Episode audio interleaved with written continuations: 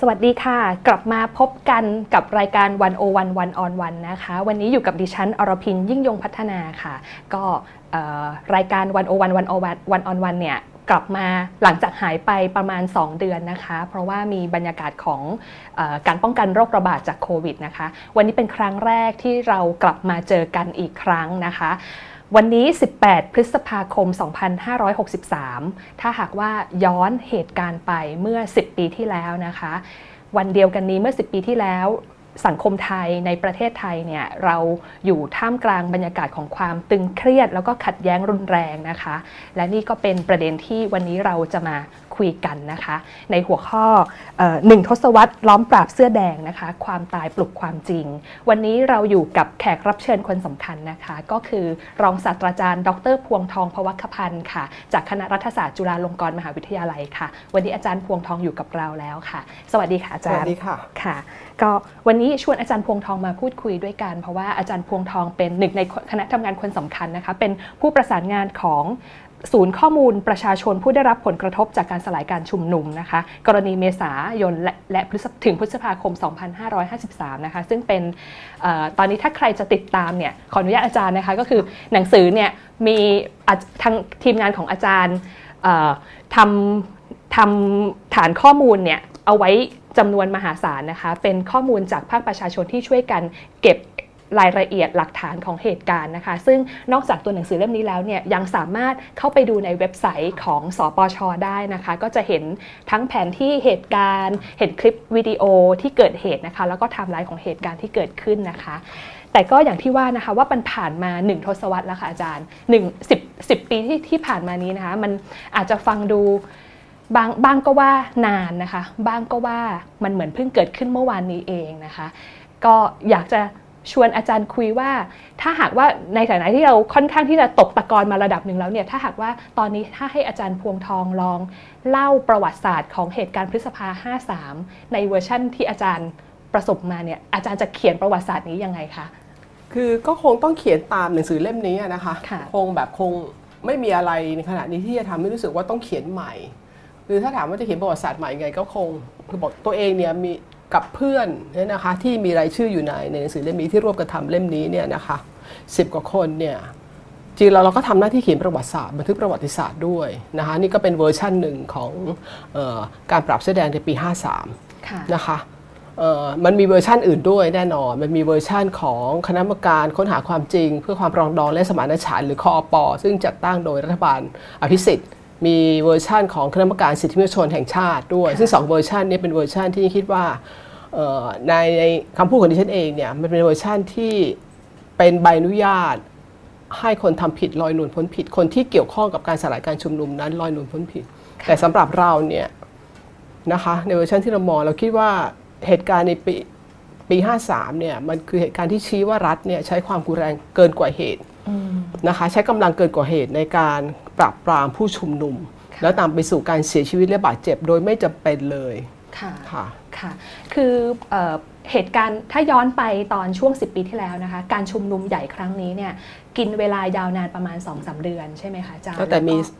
มีนาคม ตั้งแต่มีนาคมแล้วก็ค่อยๆ ขยายพื้นที่มา แล้วก็พื้นที่การชุมนุมหลักจะมี 2 จุดก็คือที่แยกราชประสงค์ แล้วก็ผ่านฟ้านะคะ จนถึงมาสถานการณ์ที่ตึงเครียดมากๆเนี่ยก็คือจะนับน่าจะนับประมาณ 7 พฤษภาคมจนถึง 19 พฤษภาคม 19 พฤษภาคมจะเป็นวันสุดท้ายของของของการล้อมปราบนะคะ แต่การยิงกันในยุทธการที่เรียกว่ากระกระชับวงล้อมเนี่ยมันเริ่มตั้งแต่วันที่ 14 พฤษภาคมถึง 19 พฤษภาคมนะคะที่กองกำลังทหารที่ทหารเนี่ยเริ่มเคลื่อนเข้ามาในพื้นที่บริเวณราชประสงค์ 10 เมษาเนี่ยมันเกิดที่ถนนราชดำเนินนะคะ พฤษภาคม 14 ถึง 19 พฤษภาคมเนี่ยก็คือพื้นที่รอบราชประสงค์ ซึ่งกินไปจนถึงคลองเตยสวนลุมพินี ราชปรารภนะคะมันกว้างมากๆค่ะ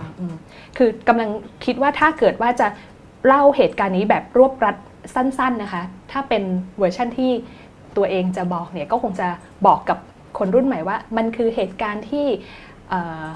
มีการเผาเซ็นทรัลเวิลด์และมีชายชุดดำ สำหรับอาจารย์แล้วเนี่ยอาจารย์มองมองความหมายของสองคำนี้สอง keyword นี้ยังไงบ้างคะเรื่องของชายชุดดำแล้วก็เรื่องของเซนทรัลเวิลด์คือชายชุดดำคนคนเสื้อแดงเนี่ยเป็นผู้ชายชุดดำเป็นผู้ก่อการร้าย ใช้ความรุนแรงไม่ได้ไม่ได้ประท้วงอย่างสงบสันตินะคะเป็นพวกเผาบ้านเผาเมืองนะคะ ชุดคำพูดเหล่านี้เนี่ยเป็นชุดคำพูดที่เป็นเวอร์ชั่นหนึ่งของประวัติศาสตร์ปี 53 ที่คนเชื่ออยู่นะคะ ต่อให้ในช่วง 10 ปีที่ผ่านมานี้เนี่ยมันมีการดำเนินคดีในชั้นศาล มีการไต่สวนการตายนะคะในชั้นศาล ข้อมูลออกมาแล้วชัดเจนว่าหลายๆข้อหานี้นะมันไม่เป็นความจริงนะคะ เช่นการเผาเซ็นทรัลเวิลด์เนี่ยไปถึงชั้นศาลอุทธรณ์ทั้งศาลชั้นต้นและศาลอุทธรณ์ยกฟ้องว่าคนคน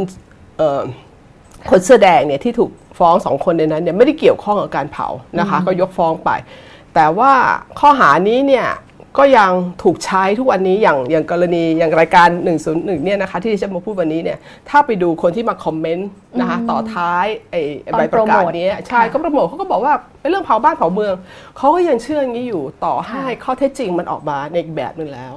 นะคะเรื่องชายชุดดำก็เหมือนกัน เราเราไม่ปฏิเสธว่ามันมีชายชุดดำอยู่ ในรายงานฉบับนี้ก็พูดถึงชายชุดดำแต่เราเน้นย้ำว่า ชายชุดดำเนี่ยมันปรากฏตัวที่ชัดเจนและมีหลักฐานชัดเจนเนี่ยเฉพาะคือวันที่ 10 เมษายนเท่านั้น หลังจากนั้นเนี่ยมันไม่มีหลักฐานชัดเจนนะคะ แล้วก็เรายืนยันว่าผู้ที่เสียชีวิตซึ่งเป็นพลเรือน 84 คน เป็นเจ้าหน้าที่รัฐ 10 คนนี้เนี่ยใน 84 คนไม่มีใครที่มีอาวุธ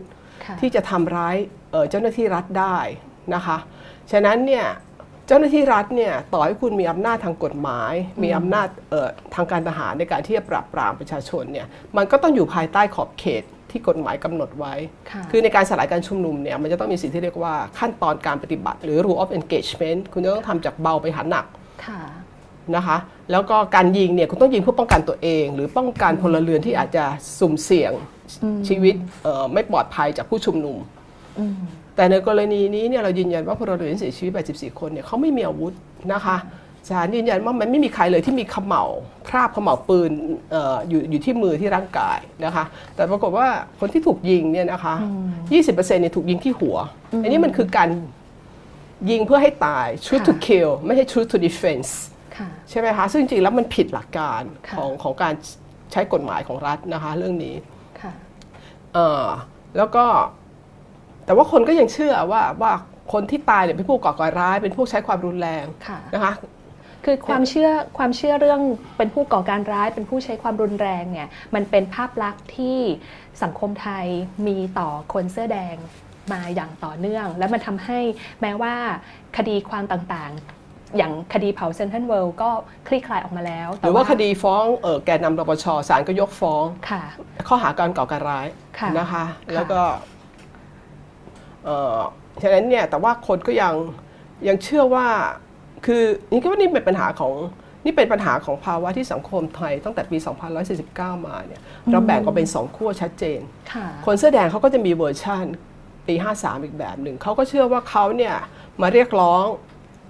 ประเด็นทางการเมืองอย่างสันติก็คือเรียกร้องให้รัฐบาลพิสิทธิ์นั้นยุบสภาและเลือกตั้งใหม่ พิสูจน์กันว่าพรรคการเมืองไหนกันแน่ที่ได้รับเสียงข้างมากของประชาชน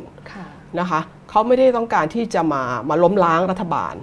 นะคะด้วยการยึดอำนาจใด ๆ แต่เขาในที่สุดเขาถูกปราบปรามเขาถูกจับคุมคุมขัง แต่คนที่เกี่ยวข้องกับการสั่งสลายการชุมนุม ก็ยังลอยนวลได้ดีกันอยู่ทุกวันนี้นะคะในรัฐบาลของคอสชในช่วง 6 ปีที่ผ่านมานะคะคุณประยุทธ์เอง คุณประวิทย์คุณอนุพงศ์นะคะล้วนอยู่เกี่ยวข้องกับการสลายการชุมนุมปี 53ทั้งสิ้น อภิสิทธิ์ สุเทพเองก็ลอยนวลไปไม่ไม่กระบวนการยุติธรรมเนี่ยก็ปล่อยให้พวกเขาลอยนวลไปนะคะซึ่งนี่ก็เป็นผลพวงของการรับประหารปี 57 ด้วยนะคะแต่ว่าในเวอร์ชั่นของคนที่เกลียดชังคนคนเสื้อแดงเกลียดชังคุณทักษิณก็ยังอยากจะเชื่อแบบเดิมอยู่ ว่าเป็นพวกเผาบ้านเผาเมืองผู้ก่อการร้ายต่อให้มีศาลตัดสินไปแล้วเขาก็ยังพูดเรื่องนี้อยู่นั่นเอง คือนี่เป็นปัญหาสังคมไทยว่าในช่วงหลายปีที่ผ่านมาในการแบ่งออกเป็น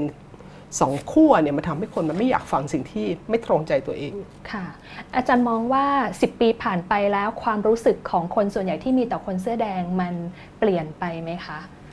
หรือทัศนคติที่มองเรื่องความรุนแรงเป็นหลักอย่างเงี้ยค่ะยังยังคงดิฉันว่าไม่ไม่เปลี่ยนนะคะ พูดเรื่องนี้ทีไรเนี่ยดิฉันก็รู้สึกว่าพวกเขาก็ยังโกรธอยู่นะคะแต่โอเคคนเรามันไม่สามารถโกรธได้ทุกวัน มันมีเรื่องอะไรอื่นให้ทำได้หมายถึงใครใครเป็นคนโกรธคะใช่ คนเสื้อแดงโกรธโกรธที่รู้สึกว่ามันไม่มีความยุติธรรม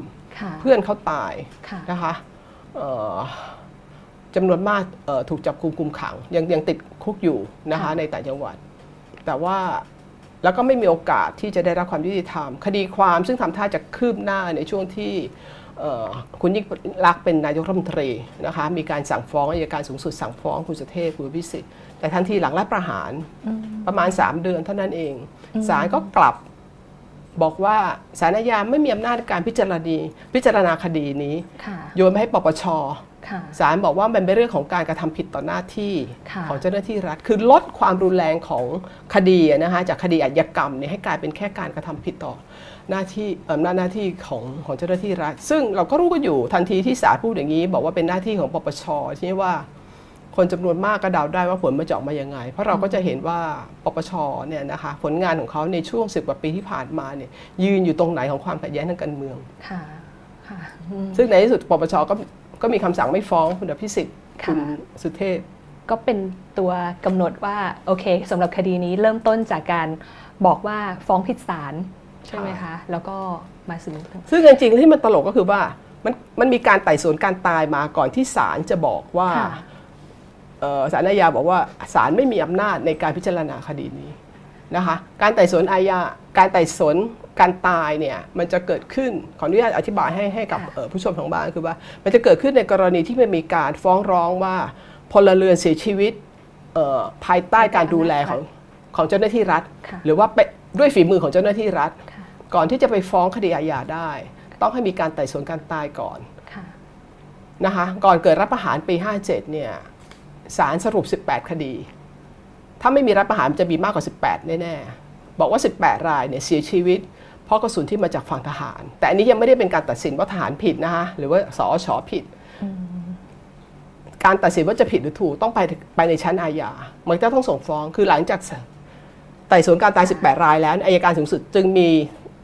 คำสั่งให้ฟ้องคุณอภิสิทธิ์กับสุเทพแต่มันก็พับไป แต่มันก็พับไป แต่ว่าส่วนคดีที่ค้างคา ภายหลังจากการคือไต่สวนการตายเสร็จเรียบร้อย โดยมีมีมันยังมีอีกหลายคดีค้างอยู่ค่ะเขาไม่ได้ทำต่อละหยุดชะงักหมด แต่ในบรรดา 18 คดีที่ทำไปแล้วเนี่ยก็ก็มีข้อค้นพบว่า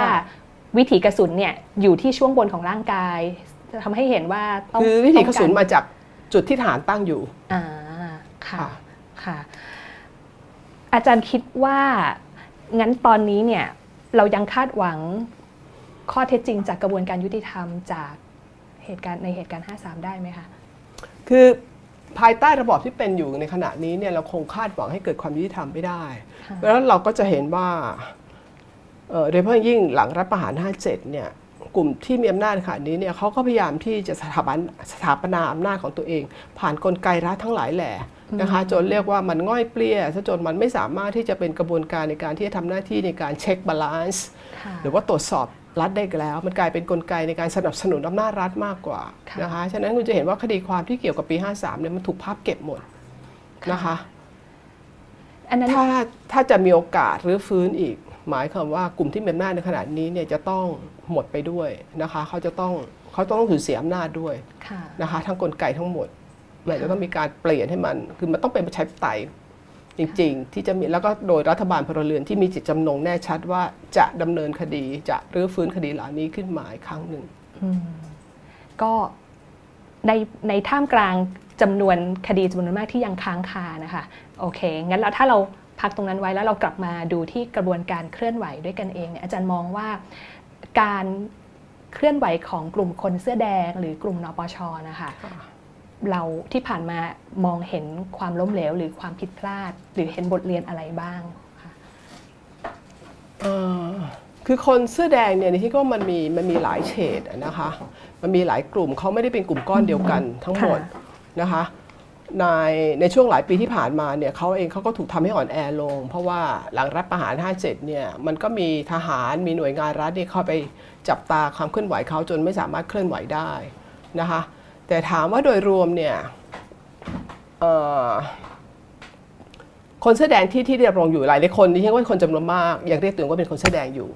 ซึ่งอาจจะมีทั้งเสื้อแดงที่รักทักษิณมากๆ กับเสื้อแดงที่ไม่ได้สนใจทักษิณแล้วแต่ว่ายังมุ่งที่จะต่อสู้เพื่อจะให้ให้ระบบใช้ไตเนี่ยมาตอบสนองต่อเสียงส่วนใหญ่อย่างแท้จริงนะคะ คราวนี้มันมีส่วนที่คิดว่า จะพูดถึงกลุ่มไหนเดียพูดถึงเมื่อสักครู่อาจารย์พูดถึงว่าเสื้อแดงมีหลายเฉดถ้าแบ่งเฉดเนี่ยก็คือเฉดที่เริ่มต้นมาจากความรักทักษิณเฉดที่ไม่ได้สนใจคุณทักษิณเลย แต่ว่าสนใจกลการเคลื่อนไหวเพื่อประชาธิปไตยอย่างนี้ใช่ไหมคะยังมีเฉดอื่นอีกไหมคะอาจารย์คืออย่างนปชก็มีแม้กระทั่งนปชเองเขาก็มีหลายกลุ่มนะคะ คุณจะเห็นว่าในช่วงหลายปีนี้เขาก็แตกออกเป็นหลายฝักหลายฝ่ายนะคะก็จะมีคนคุณอย่างนัทวุฒิก็ยังอยู่ กับนปชนะคะ คุณจตุพรเองเนี่ยในช่วงหลังเขาก็เจอคดีใช่ไหมคะถูกจำคุกถูกกดดันหลายอย่างนะคะแล้วนี่คือว่าเขาก็ไปตั้งพักการเมืองใหม่ของเขาเองนะคะ หรือว่ามันมีบางคนที่ก็ก็ไปร่วมกับพรรคพลังประชารัฐเลยเขาเองเขาก็แตกกันด้วยเหมือนกันนะคะ ปัญหาคือถ้าจะพูดตรงๆเนี่ยคิดว่าในช่วงหลายปีที่ผ่านมาเนี่ยนะคะนับตั้งแต่ปี2000 ก่อน 2049 ที่ซ้ำไปดิฉันคิดว่าคุณทักษิณเนี่ยมีบทบาทสำคัญในการทำให้ประชาชนในต่างจังหวัดนะคะจะเรียกว่าอะไรอะ radical มากยิ่งขึ้นนะคะทำให้พวกเขาเนี่ยตระหนักในสิทธิทางการเมืองของตัวเอง ว่าสิทธิทางการเมืองตัวเองนะมันจะสามารถทำให้เขาเนี่ยมีชีวิตที่ที่ดีขึ้นได้ ฉะนั้นเขาถึงหวงแหนสิทธิในการเลือกตั้ง เพราะเขาเชื่อว่าเสียงในการเลือกตั้งเนี่ยมันมันจะเปลี่ยนชีวิตเขาได้นะคะทำให้ดีขึ้นได้เขาต้องการรัฐบาลที่มันตอบสนอง มีนโยบายที่ตอบสนองที่ทำให้ชีวิตเขาดีขึ้นได้นะคะแล้วมันจึงนำมาสู่กระบวนการเสื้อแดง ซึ่งใหญ่โตมากมีพลังมากนะคะแล้วมันเป็นพลังที่คิดว่ามันมันมันไกลกับจำนวนมากมันไกลกว่าคุณทักษิณแต่ขณะเดียวกันทางกลับกันเนี่ยนะคะ ยังกับพบว่าคนเสื้อแดงเองไม่สามารถที่จะ radicalize คุณทักษิณหรือทำให้คุณทักษิณเนี่ยก้าวหน้าขึ้นได้ คุณทักษิณยังอยู่ที่เดิม อยู่ที่เดิมในที่ว่า ในขณะที่ผลักให้คนเสื้อแดงเนี่ยเคลื่อนไหวไปเรื่อยๆนะคะตั้งแต่ปี 2019ต้นมาเนี่ย คุณทักษิณเนี่ยยังหาทางที่จะเจรจากับกลุ่มผู้มีอำนาจตลอดเวลา เพื่อหวังว่าตัวเองนั้นจะสามารถกลับไทยได้ หวังว่า คดีความต่างๆ ที่ตัวเขาเองเนี่ยถูกรังแกก็ต้องยอมรับว่าเขาเองเขาก็เจอกับความไม่ยุติธรรมเยอะนะคะมันจะสามารถเจรจาสู้เอียกับผู้มีอำนาจได้นะคะหรือแม้กระทั่ง ซึ่งอันนี้เนี่ยคนแสดงความที่รักคุณทักษิณมากก็จะไม่มีความวิจารณ์คุณทักษิณรวมถึงกรณีพรบนิรโทษกรรมเหมาเข่งด้วย ซึ่งนี่คิดว่านี่คือจุดสำคัญเลยคือด้านหนึ่งคุณทักษิณเนี่ยทิ้งคนตาย นะคะพรบนิรโทษกรรม คือการนิรโทษกรรมเหมาเข่งให้กับกองทัพให้กับคุณพิสิทธิ์คุณคุณสุเทพด้วย แต่ที่เห็นว่าคนเสื้อแดงเนี่ยแทบจะไม่วิจารณ์คุณทักษิณในกรณีนี้เลยก็ยังยังพูดลักษณะที่ปกป้องให้ความเห็นอกเห็นใจอยู่นะคะ แต่ขณะเดียวกันตัวเองก็เจ็บแค้นกับการที่ตัวเองไม่ได้รับความยุติธรรมนะคะฉะนั้นคือว่าการที่คุณไม่พิพากษาวิจารณ์คุณทักษิณเนี่ยคุณทำคุณทักษิณเนี่ยหยุดนิ่งอยู่กับตัวเอง คุณทักษิณเนี่ยอันจริงนะคะพักรวมถึงพักการเมืองคุณทักษิณด้วย นะคะพลังประชาชนเพื่อไทยสิบกว่าปีที่ผ่านมาเนี่ยสู้เรื่องหลักการ สู้เรื่องประเด็นทางการเมืองน้อยมากนะคะท้าทายกลุ่มอำนาจที่มีอยู่น้อยมาก ไม่เผชิญหน้ากับกองทัพเลยในช่วงของคุณที่ยิ่งรักเป็นคุณยิ่งรักเป็นเป็นนายรัฐมนตรีเขาก็จะบอกว่าถ้าท้าทายเผชิญหน้าแล้วเนี่ยจะทำให้ตัวเองถูกรับประหาร แต่ก็ถูกรับประหารอยู่ดีอะพอคุณยอมถึงที่สุดเนี่ยคุณยอมคุณถอยคุณถอย แต่คุณถูกเขาโจมตีเรื่องการเมืองตลอดเวลา แต่คุณไม่เคยวิจารณ์เขากลับเรื่องการเมือง คุณยิ่งรักขึ้นมาพูดอะไรพูดด้วยเรื่องอะไรก็คือว่าอะไรนะแก้ไขไม่แก้แค้นก็คือจะไม่พูดถึงอดีตอะนะคะ แล้วกองทัพเรียกร้องอะไรให้หมดยอมหมดนะคะ แล้วก็ในสุดตัวเองก็ก็ไม่มีที่ยืนก็ก็ถูกเขาเขาเบียดด้วยประเด็นทางการเมืองด้วยความชอบธรรมทางการเมืองจนไม่เหลือนะคะ ซึ่งทึ่งอันนี้เนี่ยเป็นเรื่องเรื่องน่าเสียดาย คือคุณยิ่งรักมุ่งแต่เรื่องผักเรื่องเศรษฐกิจอะในปีคุณทักษิณก็เชื่อว่าถ้าตัวเองมีนโยบายเศรษฐกิจดี ซื้อใจประชาชนได้ ก็จะกลับมาเป็นรัฐบาลใหม่ได้ คิดแค่นี้แต่จริงแล้วการเมืองไทยมัน มันเป็นเรื่องการต่อสู้ทางความคิดด้วยปัญหาคือปีคุณทักษิณไม่เคยพยายามต่อสู้ทางความคิดกับคน คนส่วนอื่นที่ไม่ใช่คนเสื้อแดงค่ะคืออาจารย์กำลังจะหมายความว่าการเกิดขึ้นของคนเสื้อแดงเนี่ยเกิดขึ้นมาแล้วก็ move on ไปต่อ มีความเติบโตทางอุดมการณ์ในขณะที่สายของทางพรรคเพื่อไทยก็ตามทั้งคุณทักษิณก็ตามเนี่ยยังคงเล่นการเมืองแบบอยู่แบบเดิม ใช่ก็ยืนอยู่จุดเดิมแม้กระทั่งเป็นทางการเมืองสังเกต เราไม่ได้ยินเสียงพิพากษ์วิจารณ์อะไรออกมาจากปีของคุณทักษิณเลยนะคะตัวสถาบันทางการเมืองทั้งหลายแหล่กองทัพทั้งหลายแหล่จะไม่มีหลุดออกมาจากทางนั้นนะคะไม่กล้าแม้จะพูดเรื่องของการล้มล้างผลพวงการรัฐประหารด้วยซ้ำไปแล้ว พอเวลามันผ่านมาขนาดนี้แล้วเนี่ยอาจารย์คิดว่าตอนนี้ศูนย์รวมจิตใจของคนเสื้อแดงคืออะไรคะคือสำหรับคนคนจำนวนมากเขาก็ยังรักทักษิณอยู่ แต่ที่ว่าอย่างที่บอกอย่างที่ว่ามันมีมากกว่านั้นมันเป็นเรื่องของการที่รู้สึกว่าเขาต้องการที่จะเห็นการเมืองที่มันแฟร์แล้วฟรีมากกว่าที่เป็นอยู่ แล้วก็ระบบการเมืองที่มีอยู่เนี่ยมันมันสะท้อนความต้องการของคนส่วนใหญ่จริงๆ แล้วเขาก็หวังว่าระบบการเมืองที่มันสะท้อนความต้องการคนส่วนใหญ่ มันจะทำให้ชีวิตเขาดีขึ้นได้นะคะทีนี้ก็ว่าฟังดูมันมันมันโรแมนติก แต่นี่คิดว่านี่เชื่อว่าคนจำนวนมากเนี่ยเห็นเห็นตรงเนี้ยนะคะค่ะคือแค่นั้นเนี่ยนี่คิดว่าส่วนหนึ่งที่ว่าคนอย่างพักที่ตั้งขึ้นมาใหม่พักอนาคตใหม่ดิฉันคิดว่าเองเขาก็ได้เสียงจำนวนหนึ่งจากคนแสดงไปซึ่งสู้โดยไม่ได้สนใจ คุณธนาธรเท่าไหร่ แต่จะรู้สึกว่าพอใจประเด็นทางการเมืองที่พักอนาคตใหม่ผลักดัน แล้วพักเพื่อไทยล่ะคะ อาจารย์คนคนแสดงไม่ได้จงรักภักดีต่อพักเพื่อไทยแล้วเหรอในแง่นั้น ยังมีอยู่ค่ะ อย่างที่บอกว่ายังมียังมีกลุ่มคนที่คือมันจะมีจำนวนหนึ่งที่คิดว่าเขาหลุดออกมาจากเพื่อไทยแล้วก็ไปสนับสนุนอนาคตใหม่แทนคนที่ยังอยู่กับเพื่อไทยก็ยังมีนะคะ คือบนท่ามกลางของบรรยากาศของความ เกลียดชังหรือการไม่ชอบคนเสื้อแดงทที่คิดว่ายังไม่ได้จางหาย ถ้าพูดแบบนี้ถูกไหมคะยังไม่ได้จางหายเเหตุการณ์พฤษภาเนี่ยมันเหมือนเป็นจุดที่ต่อเนื่องมาจากการรัฐประหารปี 2549 ต่อเนื่องมาแล้วก็เป็นความรุนแรงนี้นำมาสู่ปมเรื่องพรบนิรโทษกรรมนำมาสู่การรัฐประหารครั้งต่อมาจนถึงการเมืองยุคปัจจุบันอย่างนี้ใช่ไหมคะถ้ามองแบบนี้เนี่ยอาจารย์มองว่ากระบวนการเสื้อไหวเคลื่อนไหวของคนเสื้อแดงเนี่ย มีเมื่อกี้พูดถึงเปลี่ยนเปลี่ยนแปลงพรรคเพื่อไทยไปแล้วมีไปไปไกลกว่าคุณทักษิณไปแล้ว แล้วถ้าในแง่การเมืองประชาธิปไตยและกระบวนการยุติธรรมหรือกองทัพเนี่ยพรรคคนคนแสดงมีมีผลกระทบยังไงมีผลกระทบสร้างการเปลี่ยนแปลงยังไงทำให้กลุ่มเหล่านี้เปลี่ยนไปยังไงบ้างคะนี่คิดว่ามีผลกระทบเยอะนะคะ แล้วมันทำให้ ถ้าเราดู สิ่งที่เกิดขึ้นในภายใต้คอสช ในช่วง 6 ปีที่ผ่านมาเนี่ยนะคะไม่ว่าจะเป็นการเขียนรัฐธรรมนูญใหม่ การออกแบบวิธีการเลือกตั้งใหม่ การทำงานของกกต การนับคะแนน การ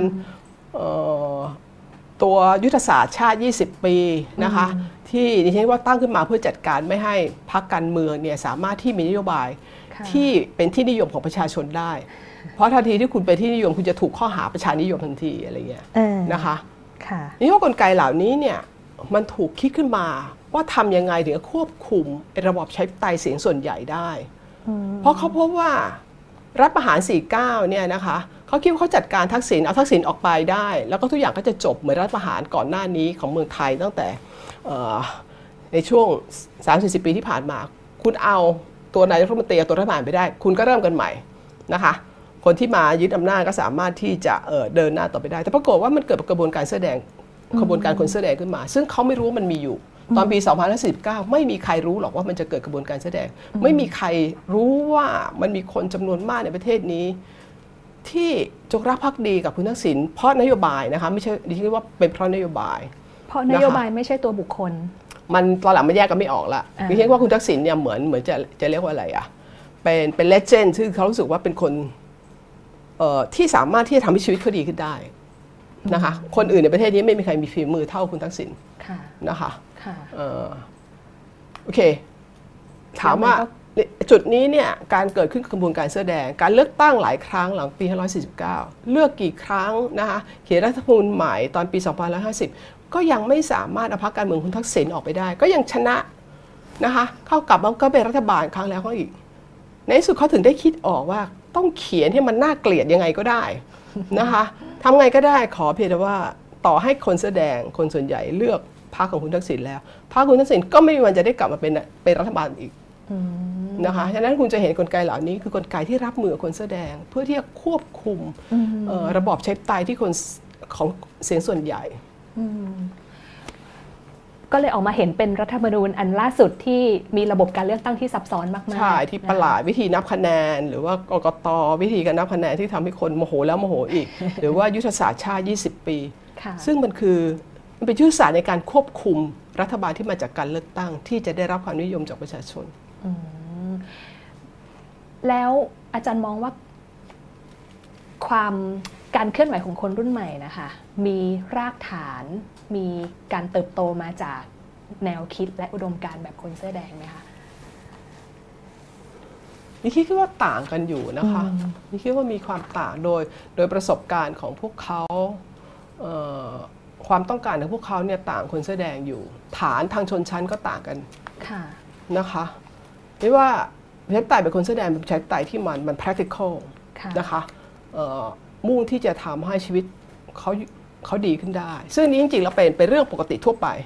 นะคะของคนส่วนใหญ่ในโลกนี้นะคะของระบบเช็คไตที่มีตัวแทน เพราะตัวแทนคุณสัญญาว่าคุณจะไปผลักดันนโยบายที่ทำให้ชีวิตคุณดีขึ้นได้ แต่สำหรับคนรุ่นใหม่เนี่ยจำนวนมากเขายังไม่ได้ทำมาหากินเลี้ยงตัวเองประเด็นเรื่องเศรษฐกิจ อาจจะยังไม่ใช่ประเด็นสำคัญในชีวิตเขานะคะ ตอนนี้อาจจะเริ่มสำคัญแล้วเพราะเริ่มเห็นแล้วว่าต่อไปนี้เนี่ยหลังจากนี้ที่อาจจะตกงาน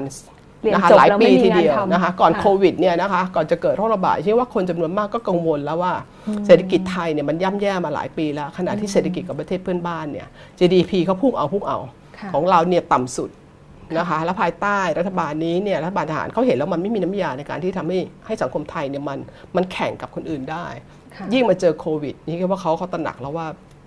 ภาวะปกติคุณยังทำอะไรไม่เป็นอะ เจอภาวะวิกฤตอย่างนี้เนี่ยคุณคุณจะเอาอะไรไปทำก็สำคัญเราทรัพยากรเราลดน้อยลงเรื่อยๆ เงินมันลดน้อยลงเรื่อยๆนะคะแต่โอเคดิฉันก็ว่าเบื้องต้นเนี่ยเขามาจากเรื่องเรื่องของสิทธิเสรีภาพที่เขารู้สึกว่าเขาไม่มีเสรีภาพในการแสดงความคิดเห็นในการเลือกนะคะในการวิพากษ์วิจารณ์ หรือแม้กระทั่ง การต่อสู้อย่างสันติวิธีตามกระบวนการในการเมืองผ่านการเลือกตั้ง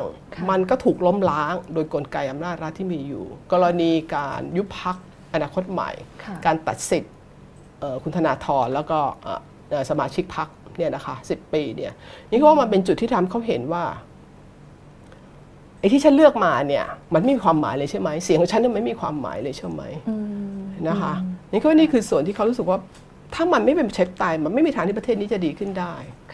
ต่อให้ตัวพวกตัวเขาตัวเขาเองเนี่ยอาจจะยังไม่ได้เดือดร้อนเพราะคนจำนวนมาก เป็นลูกของชนชั้นกลางนะคะ ยังไม่ได้ทำมากิน พ่อแม่ยังมีเงินเลี้ยงอยู่นะคะ แต่คิดว่าเขาเขาโกรธอะสิ่งที่ว่าเราเราเราเรารู้สึกได้เราเห็นได้นะคะ ช่วงก่อนที่จะเกิดโรคระบาดโควิดแล้วการเคลื่อนไหวเป็นไม่ได้เนี่ยเวลาที่ฟังพวกเขาพูดในเวทีเนี่ยมันเต็มไปด้วยความโกรธที่รู้สึกมันไม่แฟร์ระบบที่เป็นอยู่ พวกผู้ใหญ่ทำไมคุณทำกันแบบนี้ แล้วมันทำให้ประเทศมันไม่มีอนาคต มันเป็นความโกรธแค้นแบบเดียวกับความโกรธแค้นที่คนแสดงมีที่อาจารย์พูดถึงตอนต้นไหมคะระหว่างความโกรธแค้นในการอยากเห็นสังคมที่ดีขึ้นกว่าเดิมของคนเสื้อแดงในตะก่อน แล้วก็กลุ่มคนรุ่นใหม่นี้อาจจะโกรธแค้นในแง่ มองไม่เห็นอนาคตของตัวเองแล้ว อยากรู้ในความจากประสบการณ์ที่อาจารย์พบ เด็กๆรุ่นใหม่มาเนี่ยเขามองคนเสื้อแดงยังไง คือมันมีบางอย่างที่อาจจะใกล้เคียงกันแต่ไม่เหมือนกันทีเดียวในแง่ของความโกรธแค้นของคนระหว่างคนเสื้อแดงคนรุ่นใหม่ คนเสื้อแดงชื่อว่าเขาถูกกระทำหลายครั้งนะคะก่อนปี 53 ก็มีปี 52 ด้วยนะคะรัฐบาลที่พวกเขาเลือกเนี่ยมันถูกยุบแล้วยุบอีกถูกตัดสิทธิ์แล้วตัดสิทธิ์อีกนะคะผู้นำของเขาเนี่ยไม่สามารถอยู่ในประเทศได้ต้องหนีออกไปนอกประเทศ นะคะเพื่อนฝูงเขาเสียชีวิตถูกจับมันเยอะมากๆความความความเจ็บแค้นอันนี้ คนรุ่นใหม่ยังไม่ได้เจอถึงขนาดนั้น เขาเพิ่งเริ่มต้นเองนะคะฉะนั้นประสบการณ์ด้านหนึ่งก็ยังน้อย ความเจ็บแค้นนี่มันมันหายไปได้ได้ง่าย ถ้าสมมุติว่ามันมีการเปลี่ยนเปลี่ยนทางการเมืองในลักษณะที่อย่างอย่างค่อนข้างที่จะแบบมากกว่าแค่เปลี่ยนตัวบุคคลนะคะแต่ฉันคิดว่ามันมันคงไม่เกิดขึ้นในระยะใกล้นี้ แต่เมื่อกี้ถามว่าถามว่าคนรุ่นใหม่คิดยังไงคนแสดงด้วยค่ะนี่ก็มันมีมันมีแกลบอยู่นะคะอาจจะเป็นแกลบทางชนชั้นด้วย ซึ่งมันหมายว่าเรื่องของไลฟ์สไตล์เรื่องของรสนิยม เรื่องของความชอบ ผู้นำทางการเมืองแบบไหนนะคะคนอย่างคุณธนาธรเนี่ยอาจจะไม่ไม่ได้ถูกใจคนแสดงในระดับบ้านๆทั่วไปเท่าไหร่นะคะอาจจะต้องเป็นสส นะคะในในในแบบเก่าที่เขามีฐานที่ทำงานคุกคีอยู่กับพวกเขามานานสิบปียี่สิบปีนะคะแต่คุณธนาธรคุณอาจารย์ปิยบุตรหรือหลายๆคนในในพรรคอนาคตใหม่เนี่ยนะคะหรือว่าพรรคใหม่ที่เรียกว่าพรรคก้าวไกลเนี่ยนะคะนี่ก็โดยไลฟ์สไตล์โดยภาษาที่พูด โดยประเด็นที่พูดเนี่ยมันมันถูกใจเขานะคะมันมันแสดงความเป็น professional ความเป็นมืออาชีพ มีความรู้มีข้อมูลนะคะมีความเข้าใจว่า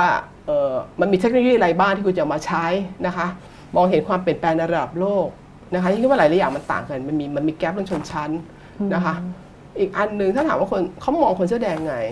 เขามองประวัติศาสตร์ปีห้าสามยังไงนี่เขาไม่เคยรู้เรื่องหรอกคนคนรุ่นใหม่เนี่ยเขาอาจจะได้ยินอะไรที่มันปนเปกันว่าคนเสื้อแดงเป็นพวกของบ้านของเมือง เป็นพวกผู้ก่อการร้ายไม่ใช้ชุดดำอันนี้เขาอาจจะได้ยินมาจากที่บ้านจากคุณพ่อคุณแม่ที่บ้านที่ที่ยัง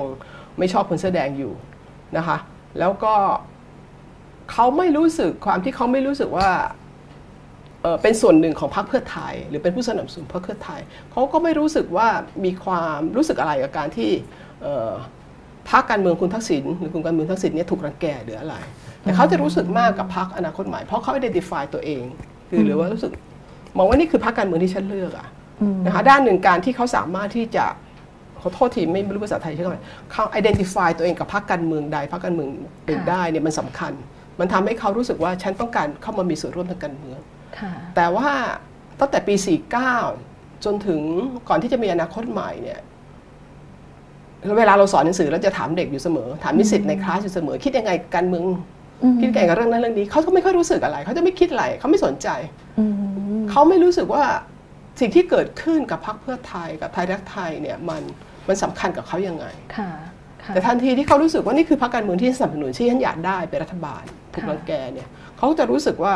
สิทธิของเขามันถูกละเมิดนะคะแต่มันน่าสนใจที่ตรงที่เมื่อเมื่อก่อนหน้านี้อาจารย์ตีกรอบให้เห็นชัดขึ้นว่ากระบวนการเคลื่อนไหวของคนเสื้อแดงเนี่ยมันสร้างให้เกิดการเปลี่ยนแปลงทางการเมืองหรืออย่างเช่น เห็นผ่านการแก้ไขรัฐธรรมนูญ ออกแบบระบบเลือกตั้งให้ซับซ้อน ซึ่งมันก็เป็นเครื่องมือเดียวกันนั้นเนี่ยที่เอามาใช้จัดการกับพรรคอย่างพรรคอนาคตใหม่ เป็นเครื่องมือที่ทำให้คนรุ่นใหม่ได้รับผลกระทบโดยตรง ค่ะ ใช่เออค่ะ มันมันก็เลยดูอันนี้ก็เลยดูแบบว่าเป็นเป็นดูเป็นแพทเทิร์นเดียวกัน แล้วมันจะทำให้ความขัดแย้งมันจะบานปลายไปในลักษณะเดียวกันนี้ไหมคะ คือ จะเรียกว่าบานปลายไหมคือที่คิดว่าความขัดแย้งมันขยายไปสู่คนรุ่นใหม่นี่คิดว่าเป็นความโง่ของผู้มีอำนาจมากเลยนะคะ ที่เตะเอาพักอนาคตใหม่ออกจากสภาค่ะนะคะ เพราะว่าคุณธนาธรพูดแต่แรกแล้วเขาไม่ต้องการลงถนนเขาต้องการใช้เวทีรัฐสภาในการต่อสู้ทางการเมืองเปลี่ยนแปลงทางการเมือง และนั่นคือการเปลี่ยนแปลงทางการเมืองอย่างสันติวิธีแต่เมื่อผู้นำของอดีตพระนางคนใหม่ไม่มีพื้นที่ในสภาแล้วเนี่ย ที่ไหนล่ะที่เป็นพื้นที่ใหม่ของเขานี่ฉันมองไม่ออกนอกจากพื้นที่บนถนนนะคะนี่หมายว่าคุณกำลังผลักคนให้ลงสู่ถนน ถ้าคุณธนาธรลงถนนเนี่ย มันก็จะมีมวลชนตาม หรือแม้กระทั่งคนรุ่นใหม่เอง การที่เขาเริ่มจัดชุมนุมจากในมหาวิทยาลัยก่อน นี่ก็ว่าไม่นานมันก็คงจะไปไปสู่ในในพื้นที่อื่น ๆต่อไป โดยเพราะอย่างยิ่งในเมื่อกลุ่มชนชั้นนำขนาดนี้เนี่ยดิฉันเห็นได้ชัด คนรุ่นใหม่เห็นได้ชัดอะไม่มีทางที่เขาจะสลัดจากอำนาจง่ายๆ แล้วเขาก็ไม่สิบกว่าปีที่ผ่านมามันชัดเจนว่าเขาไม่สนใจที่จะประนีประนอมคำว่าปรองดองมันเป็นคำที่มันมันมันหลอกลวงมันมันบอกว่าปรองดองคือคุณอยู่เฉยๆคุณอยู่เงียบๆทำตามที่ฉันสั่ง แล้วทุกอย่างก็จะดีขึ้นเองอืมอืมเมื่อกี้อาจารย์พูดถึงการลงถนนนะคะคือถ้าถ้าสำรวจอุณหภูมิทางการเมืองในช่วงที่ผ่านมา ตลอด 10 ปีเนี่ยสังคมไทยค่อนข้างขยาดกลัวก็หวาดกลัวกับกับบรรยากาศของการออกไปชุมนุมทางการเมือง และมันก็อาจจะมาจังจากหลากกลุ่มนี่แหละ แล้วก็รวมถึงการการเคลื่อนของคนเสื้อแดงด้วย เลยเลยไม่แน่ใจว่าอาจารย์มองเห็นทางข้างหน้าว่ามันจะมีบรรยากาศของการชุมนุมทางการเมืองใหญ่ ๆ แบบที่เกิดขึ้นกับพฤษภาอีกในอนาคตอันใกล้นี้ไหมคะ นี่คิดว่าเป็นไปได้นะคะ ถ้าคนมันมันคับแค้นมากๆ แล้วมันไม่สามารถสู้ในระบบได้นะคะ คนนี่ว่าคนเนี่ยมันถูกบีบให้เจอทางตันในขณะนี้ สังคมไทยถูกบีบให้เจอทางตันขนาดคุณแก้รัฐธรรมนูญก็ไม่ได้รัฐธรรมนูญที่เป็นอยู่แก้ไม่ได้ตามกระบวนการนะคะเขาเขาตั้งล็อกเต็มไปหมดเลยนะคะ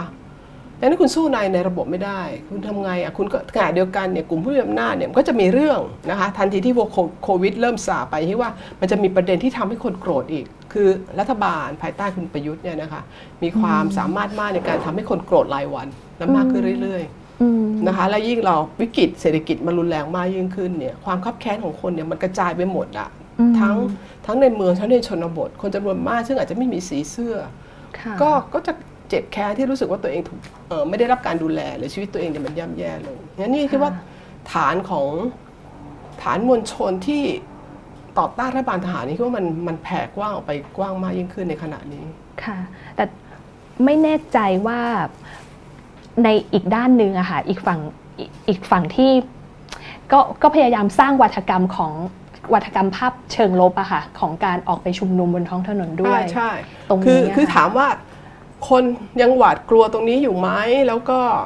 จะกลายเป็นบุษกที่ทำให้คนไม่ออกไปไหมในขณะนี้ฉันคิดว่าแม้กระทั่งคนรุ่นใหม่เอง ก็ก็พยายามจะบอกว่าตัวเองจะไม่ลงถนนนะคะ แต่ฉันคิดว่าสถานการณ์นี้เปลี่ยนในระยะสองปีสองสามปีข้างหน้าเนี่ยหรือจะไม่ต้องถึงก็ได้ฉันคิดว่า คนมันจะลงถนนถ้ามันรู้สึกว่ามันสู้ในระบบไม่ได้ กับสองมันรู้สึกว่ามันมีความชอบธรรมที่จะต่อสู้บนถนนนะคะ คือแต่ถ้าคุณมาลงถนนเพื่อที่จะแบบ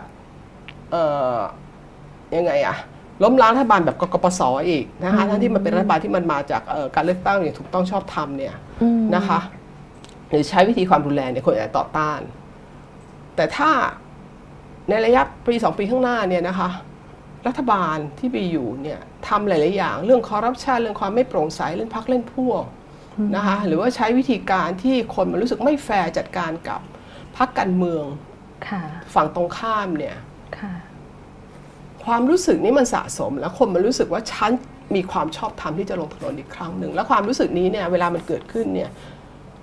มันไม่มันไม่ปรากฏขึ้นเป็นตัวอักษร แต่นี่ก็ว่าคนมันรู้สึกได้ถ้าจะมองหาบทเรียนนะคะแต่แน่แต่แน่นอนว่ามันก็จะมีกลุ่มคนที่ที่ต่อต้าน คือทางฝั่งของทหารเองค่ะมวลชนชั้นนาเองเขาก็มีมวลชนของเขาระดับหนึ่ง ถึงแม้ว่าในสายตาในความคิดดิฉันเนี่ยคิดว่า มวลชนของเขาเนี่ยมันเล็กลง แต่เขายังมีสื่อมวลชนเจ้าใหญ่ๆอีกมากที่จะทำหน้าที่ในการที่จะป้ายสีให้กับมวลชนอีกฝ่ายหนึ่งนะคะเพราะฉะนั้นเนี่ยอันนี้ก็เป็นอุปสรรคสำคัญของการต่อต่อสู้เพื่อประชาธิปไตยของประชาชนในประเทศนี้ด้วย ซึ่งอันนี้มันจะต่างกับปี 2535 อย่างมาก ปี 2535 ปี 2516 นี่ก็สื่อมวลชนและประชาชนเนี่ยมันเป็นอย่างเดียวกันมากถ้าจนมันไม่มีใครที่จะมาทำลายกันเอง แต่ว่าปี 53 กับในปัจจุบันเนี่ยทุกฝ่ายของสังคมไทยเนี่ยมันก็ยังมันก็ยังเป็นขั้วอยู่ ค่ะ คือถ้าเทียบกันแล้วตอนปี 35 มันยังเป็นการต่อสู้ระหว่างรัฐบาลและประชาชนอย่างนี้ป่ะคะหมายถึงแต่ว่าแต่ว่าพฤษภาเนี่ยมันกลุ่มขั้วมันขั้วมันต่างหลากหลายไปกว่าเดิมใช่ใช่ประชาชนเองก็แตกเป็นขั้วในในลักษณะที่คุยกันไม่ได้ ค่ะแล้วมันก็กลายเป็นอาวุธให้กับอาวุธทางการเมืองให้กับทั้งสองฝ่ายค่ะอาจารย์อาจารย์พูดถึงว่า เมื่อสักครู่สื่อมวลชนเองเป็นหนึ่งในกลไกนะคะกลไกที่ว่านี้เป็นกลไกของกองทัพหรือเปล่าคะกลไกของชนชั้นนำกลไกของชนชั้นนำเครือข่ายคือเวลาที่เราพูดถึงชนชั้นนำเนี่ยมันเป็นเรื่องของเครือข่าย เรื่องของสถาบันของราชการของศาลของนะคะองค์กรอิสระ ของกองทัพ พวกเขามีเครือข่ายเขาอยู่ค่ะค่ะค่ะสื่อมวลชนก็เป็นเป็นหนึ่งในในเครื่องมือที่สำคัญกำลังกำลังกำลังพยายามมองว่ามันเป็นมันเป็นนกลไกโดยธรรมชาติหรือเปล่าคะอาจารย์ ไม่เราคิดว่าเขาเขาหรือเป็นการจัดตั้งหรือมันเป็น มันคงไม่ได้จัดตั้งในเชิงแบบเหมือนกับแบบพรรคคอมมิวนิสต์หรืออะไร แต่พวกนี้เนี่ย คือสังคมไทยเนี่ยมันเป็นสังคมประถมนะคะ คุณเรียนหนังสืออยู่ในมหาวิทยาลัยเนี่ยมันเริ่มแล้วจริงๆหรืออาจจะได้ระดับโรงเรียนมัธยมแบบดัง ๆ ด้วยซ้ำไป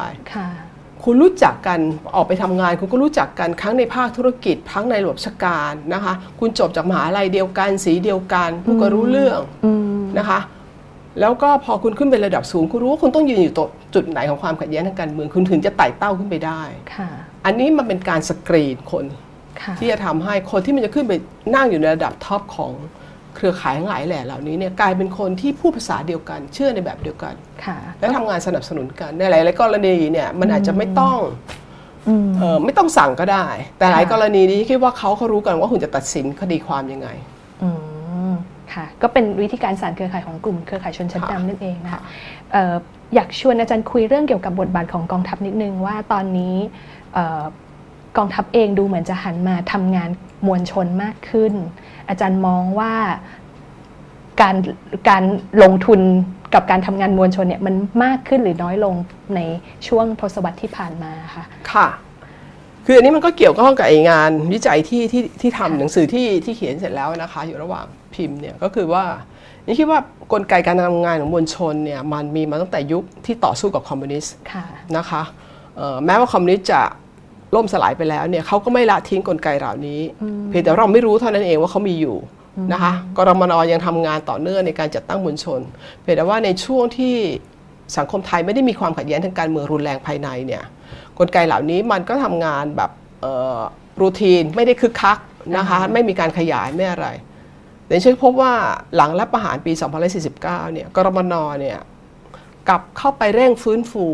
เครือข่ายเหล่านี้ให้ขยายมากยิ่งขึ้นนะคะเวลาเราพูดถึงกลไกมวลชนที่เขาทำเนี่ยมันมีอยู่สองด้านหลักๆ คือด้านหนึ่งเนี่ยคือด้านของ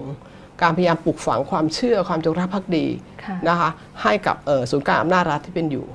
กับสองก็คือผ่านนกลไกในการที่จะเฝ้าระวังดู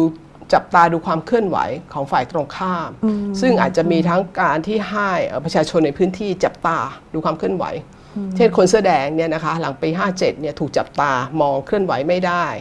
ทันทีที่เกิดรัฐประหารขึ้นนะคะวันที่ 19 กันยาเนี่ยมีรถ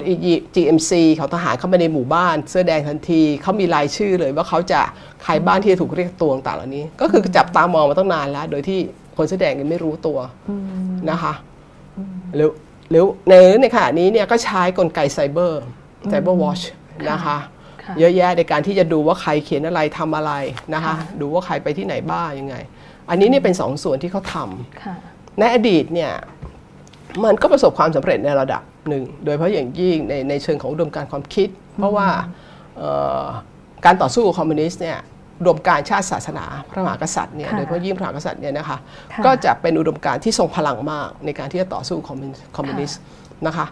ปัจจุบันเราไม่มีคอมมิวนิสต์แล้วอะศัตรูของรัฐคือคน ภายในเอง ถึงแม้ว่าในอดีตคอมมิวนิสต์จะเป็นคนไทยด้วยกันเอง แต่คอมมิวนิสต์ก็ถูกทำให้กลายเป็นคนนอกเป็นเป็นมนุษย์ต่างดาวที่มาจากไหนก็ไม่รู้อะไรเงี้ยนะคะนะคะอย่างเมื่อก่อนเนี่ยเวลาเขาจับคอมมิวนิสต์ได้เนี่ยก็จะมีเรื่องเล่ากันที่จะรู้กันชาวบ้านจะแห่ไปดูไหนขอดูหน่อยคอมมิวนิสต์มันหน้าตาเป็นไงลากับเขาไม่ใช่คนอะไรเงี้ยนะคะงานนี้เนี่ยคุณรู้กันอยู่ว่าศัตรูของอำนาจรัฐในขณะนี้เนี่ยคือคนไทยด้วยกันเองนะคะแล้ววิธีการที่เขาทำเนี่ยมันยังไม่ได้ต่างจากอดีต เขายังใช้ภาษาเก่าๆวัฒกรรมแบบเก่า วิธีการแบบเก่านะคะ ซึ่งคิดว่าคนมันเปลี่ยนไปละนะคะ คนมันรู้สึกว่า สิ่งที่เขาถ้าข้าจะให้เขารักชาติ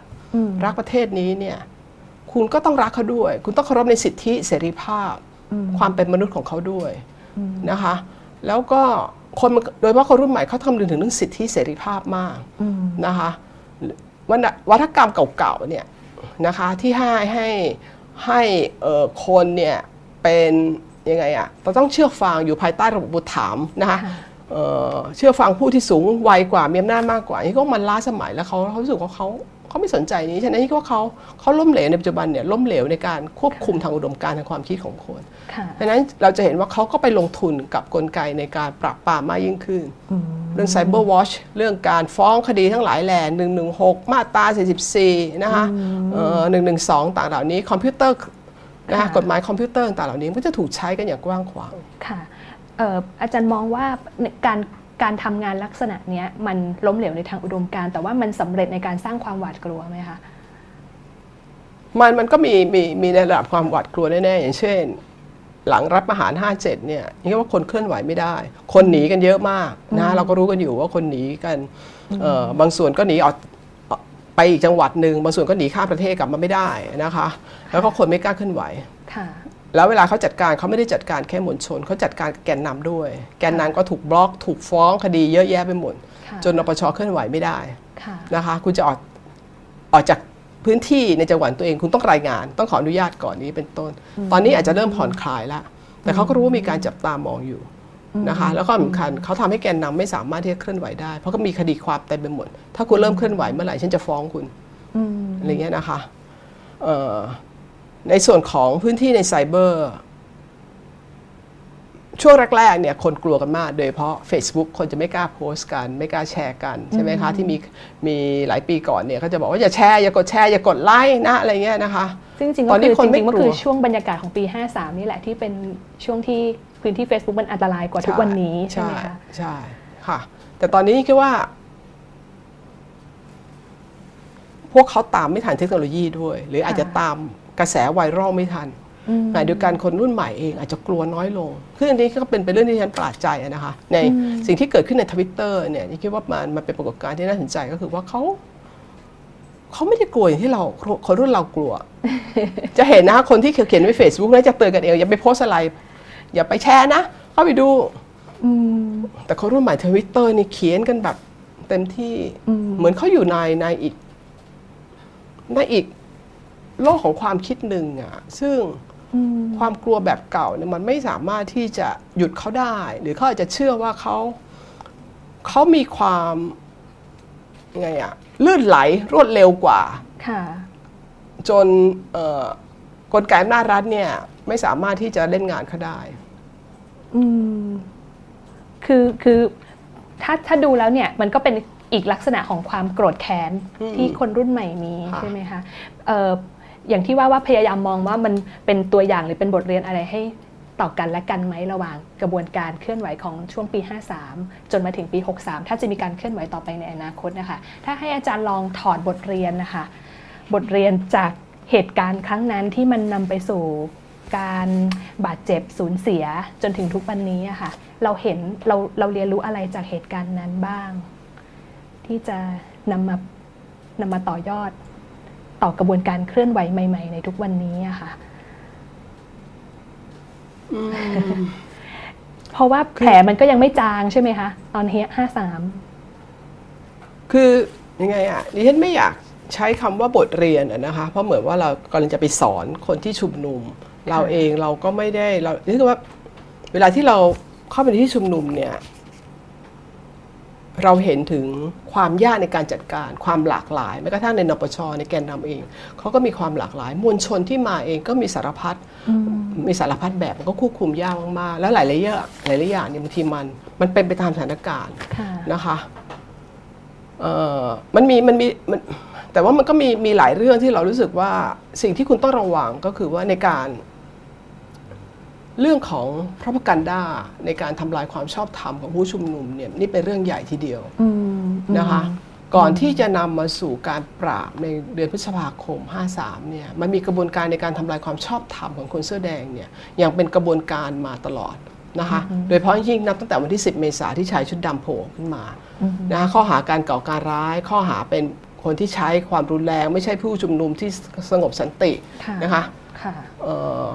รวมถึงบุคลิกของของการ์ดของไรเนี่ยหรือข้อหาที่มีคนเสื้อแดงไปบุกโรงพยาบาลจุฬาเพราะว่าคนเสื้อแดงเนี่ยเชื่อว่ามันมี sniper อยู่บนตึกในโรงพยาบาลจุฬาแต่สิ่งที่ออกมาก็คือเขาถูกโจมตีว่าไอ้นี่ก็คือผู้ก่อการร้ายไปบุกรุกพื้นที่โรงพยาบาลซึ่งเป็นพื้นควรจะเป็นพื้นที่ปลอดภัยที่สุด คุณไม่มีสิทธิ์ที่จะเข้าไป พวกคุณยังคือไอ้พวกเชื้อโรคแดงอะเข้ามาคุกคามนะคะคนในเมืองที่เขาอยู่กันอย่างสงบสติอยู่แล้วนะคะ กระบวนการในการทำลายความชอบธรรมมันนำไปสู่ทำให้ก่อนจะถึงวันที่ 14 พฤษภาเนี่ยคนในเมืองเนี่ยเรียกร้อยรัฐบาลปราบอย่างรุนแรงนะคะอันนี้เนี่ยเป็นนี่ว่านี่เป็นบทเรียนสำคัญที่ซึ่งโอเคมันมันไม่ใช่เป็นความรับผิดชอบคนเสื้อแดงแต่ว่าจะทํำยังไง ที่จะป้องกันหรือจะตอบโต้ยังไงถ้าถ้ามันมีการเคลื่อนไหวกลไกเหล่านี้มีแน่ ๆ เราเห็นแล้วว่าขณะนี้เนี่ย ทหารเนี่ยให้ความสำคัญกับการทำงาน I.O. I.O. มันคือการสาดสีป้ายสีกันนะคะการใช้เฟกนิวส์ในการทำทำลายอีกฝ่ายหนึ่งนั่นเองนะคะถ้ามันมีการเผชิญหน้ากัน ระหว่างรัฐบาลทหารกับประชาชนอีกกระบวนการของการที่จะทำลายความชอบธรรมอีกฝ่ายหนึ่งจะเกิดขึ้นอีกแน่นอนนะคะ แต่ละกลุ่มมันคงมีบทเรียนอื่นๆเนอะนปช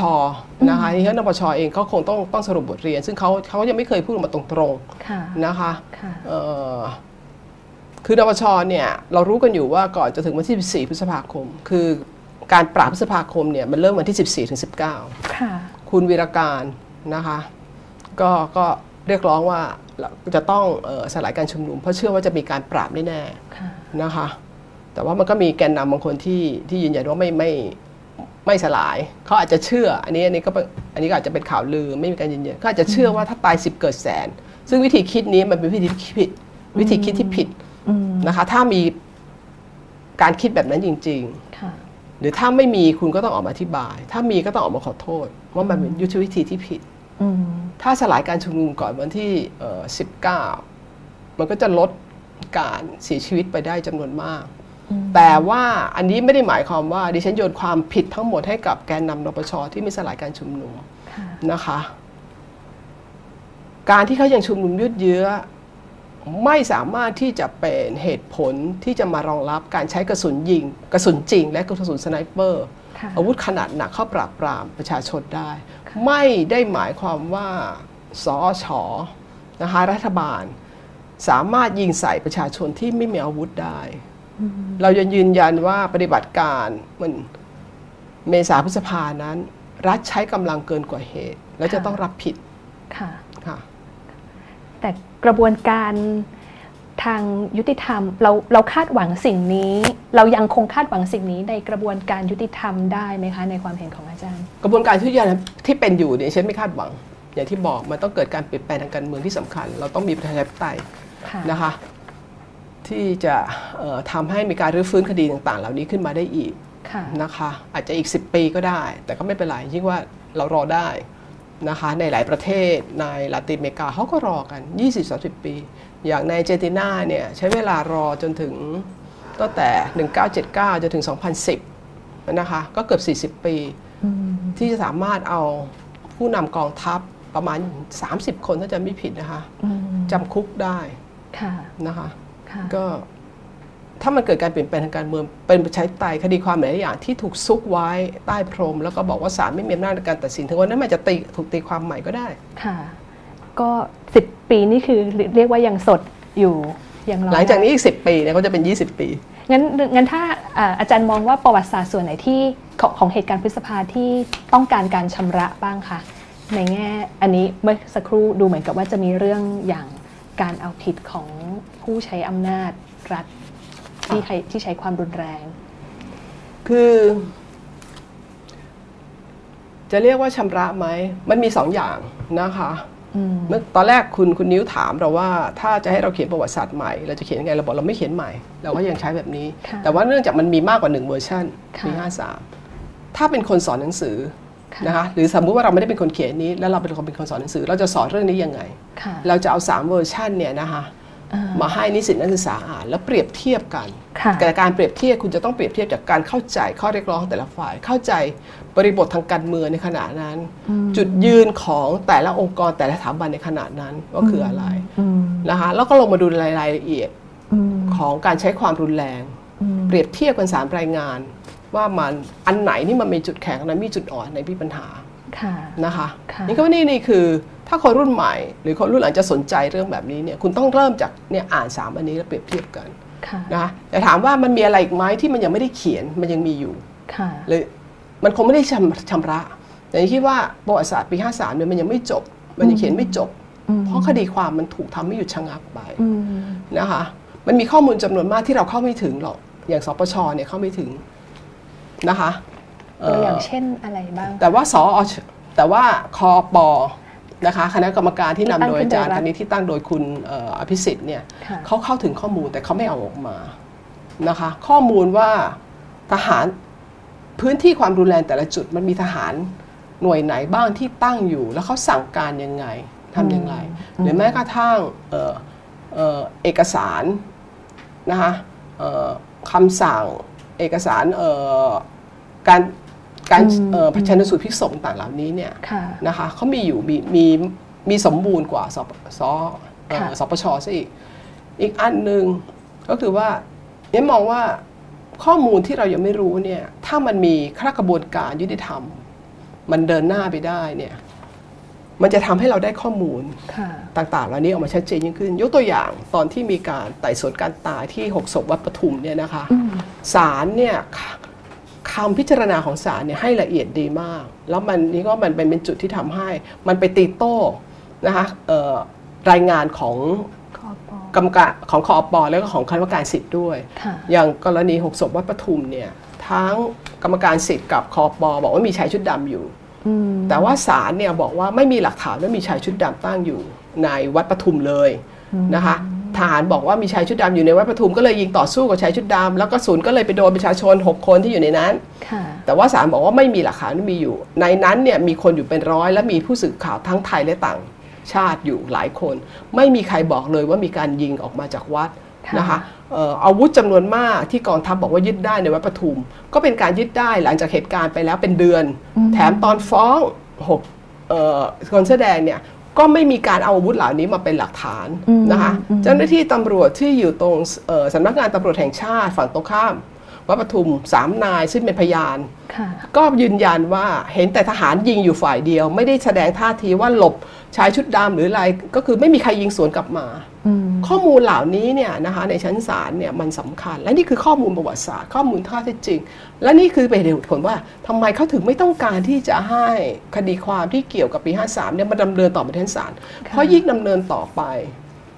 มันก็ก่อให้เกิดความเสียหายกับรัฐบาลอภิสิทธิ์กับกองทัพ ที่เกี่ยวข้องกรณีนี้ และดูเหมือนกับว่าพยานในเหตุการณ์ในคดีหกศพวัดปทุมเองเนี่ยก็ไม่ได้ใช้ชีวิตง่ายเลยในช่วงระยะหลังใช่ มีคนหนึ่งก็ในที่สุดก็ถูกถูกฟ้องร้องด้วยข้อหาหนึ่งหนึ่งสองนะคะคุณนาที่ดาวมีคุณแหวนค่ะเดี๋ยวไม่ไม่แน่ใจว่าเดี๋ยวทีมงานอาจจะกำลังช่วยกองคอมเมนต์มาจากทางบ้านนะคะ เดี๋ยวสามารถทยอยส่งขึ้นมาได้เลยนะคะ ตอนนี้เดี๋ยวขอเริ่มอ่านคำถามเลยนะคะ ก็มีคำถามมาจากคอมเมนต์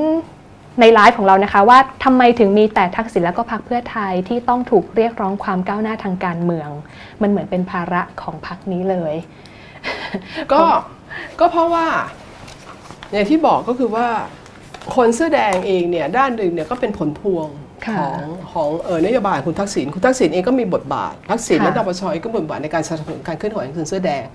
ใช่ไหมคะพูดถึงเรื่องประชาธิปไตยเรื่องอะไรทั้งหลายแหละนะคะ แต่ว่าสู้ผ่านคนแสดง แต่ว่าพรรคเพื่อไทยเองกับไม่สู้ประเด็นนี้อย่างชัดเจนพอ ไม่พูดถึงการล้มล้างขุนพลรัฐประหาร ไม่พูดถึงการปฏิรูปกองทัพ อันนี้พูดถึงก่อนที่มีการเลือกตั้งครั้งหลังสุดนะคะพรรคเพื่อไทยเพิ่งจะพูดประเด็นเหล่านี้เนี่ยในการเลือกตั้งครั้งหลังสุดเองเพราะมันเป็นประเด็นสำคัญของของหลายพรรคการเมือง ก่อนหน้านี้เนี่ยสมัยคุณยิ่งรักเนี่ยไม่พูด ก็คือว่าคุณกำลังต่อสู้กับตัวระบอบที่มันไม่เป็นประชาธิปไตยนะถ้าคุณไม่สู้ทางการเมืองเนี่ยแล้วคุณจะเอาไป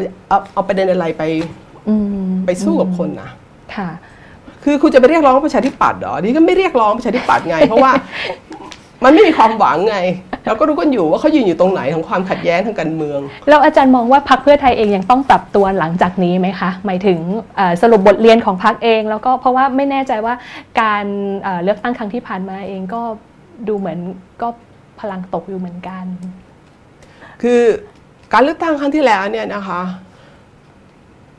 คะแนนเสียงของเพื่อไทยเนี่ยหายไปกับพลังประชารัฐนะคะสสที่ถูกดูดไป รวมถึงนโยบายประชานิยมนะคะของรัฐบาลประยุทธ์ด้วยการแจกบัตรทั้งหลายแหล่เนี่ยนี่ว่ามันดึงทำให้คนจำนวนมากเนี่ยไปเลือกประชาพลังประชารัฐจำนวนหนึ่งไปกับอนาคตใหม่นะคะไปกับไทยรักษาชาติ ไทยรักษาชาติที่ที่ถูกยุบไปด้วย ฉะนั้นเนี่ยมันเป็นจุดที่เขาทำให้เขาสูญเสียคะแนนเยอะนะคะแต่ถามว่าแล้วมันมีอย่างอื่นไหมถ้าสมมุติว่าไม่มีปัญหาเรื่องไทยรักษาชาติแล้วอะไรเงี้ยก็นี่ก็ยังเป็นประเด็น กรณีอนาคตใหม่แล้วก็กรณีพลังประชารัฐ คุณจะสู้กับประชานิยมของของพลังประชารัฐอย่างไรนะคะ แล้วก็จริงๆ ตอนนี้คำว่าประชานิยมก็เลยกลับมาอยู่ในพรรคการเมืองแทบจะทุกพรรคใช่ แต่ปัญหาคือว่า อย่างที่บอกเพื่อไทยถ้ายังสู้อยู่เพียงแค่การมีอเจนดาทางเศรษฐกิจอย่างเดียว มันไม่พอ เพราะในที่สุดเขาไม่ให้คุณเป็นรัฐบาลอะ ต่อให้คุณได้เป็นรัฐบาลเนี่ยเขาก็จะหาทางเล่นงานคุณ นะคะอย่างโครงการจำนำราคาข้าวเนี่ยนะคะของคุณยิ่งรักเห็นที่ชัดอะเขาก็หาทางที่จะทำให้มันกลายเป็นสิ่งผิดกฎหมายให้ได้ ฟ้องร้องจนได้ดังนั้นคุณต้องสู้ทางการเมืองนะคะนโยบายทางเศรษฐกิจเนี่ยยังชัดเจนโดยเฉพาะยิ่งเมื่อมันมีไอ้แผนยุทธศาสตร์ 20 ปีมาแล้วเนี่ยต่อให้คุณมีนโยบายเศรษฐกิจที่สวยหรูไงก็แล้วแต่มันไม่เขาจะไม่อนุญาตให้คุณผลักดันนโยบายเหล่านี้ค่ะ แต่การที่พยายามออกมาพูดเรื่องเศรษฐกิจมากๆเนี่ยก็เพื่อที่จะเจาะตลาดกลุ่มชนชั้นกลางไหมคะอาจารย์ เพราะว่าการพูดเรื่องประชาธิปไตยมันอาจจะไม่ได้กับคนในเมืองก็ได้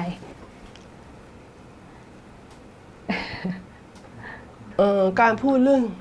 ดิฉันไม่ไม่คิดว่าเพื่อไทยเนี่ยนะคะเขามองไปที่ชนชั้นกลางในเมืองอยู่แล้วนะคะเขาอาจจะหวัง คือคือคือเขาจะมุ่งกลุ่มไหนก็แล้วแต่แหละ อย่างที่บอกคุณสู้คุณสู้เรื่องเศรษฐกิจอย่างเดียวไม่ได้อะเพราะคุณจะไม่มีโอกาสได้ทำให้มันเป็นจริง อืมอืมโอเค คือนี้ก็ให้เขาไม่สู้เรื่องการเมืองเนี่ยไม่ใช่เพราะว่าเขาคิดว่าเรื่องเศรษฐกิจสำคัญกว่า แต่เพราะเขาไม่ต้องการเผชิญหน้ากับกลุ่มอำนาจ เพราะเขากลัวว่าถ้าเขาเผชิญหน้าแล้วเนี่ยเขาจะถูก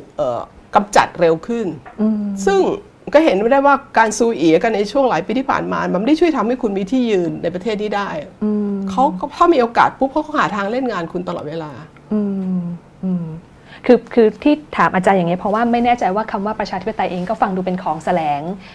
เลยทำให้งั้นก็หันมาพูดเรื่องเศรษฐกิจ เพราะว่ามันฟังดูเป็นเรื่องปากท้องดีหรือเปล่า แต่ว่าเข้าใจคำตอบก็คือว่าคุณต้องทำให้ประชาธิปไตยมันเป็นเรื่องไม่แสลงอะต้องทำให้มันเป็นเรื่องที่ คือมันเป็นเรื่องของคือทำไมคือพูดแล้วคนอาจจะหาว่าฉันแบบเออเชียร์นะคนใหม่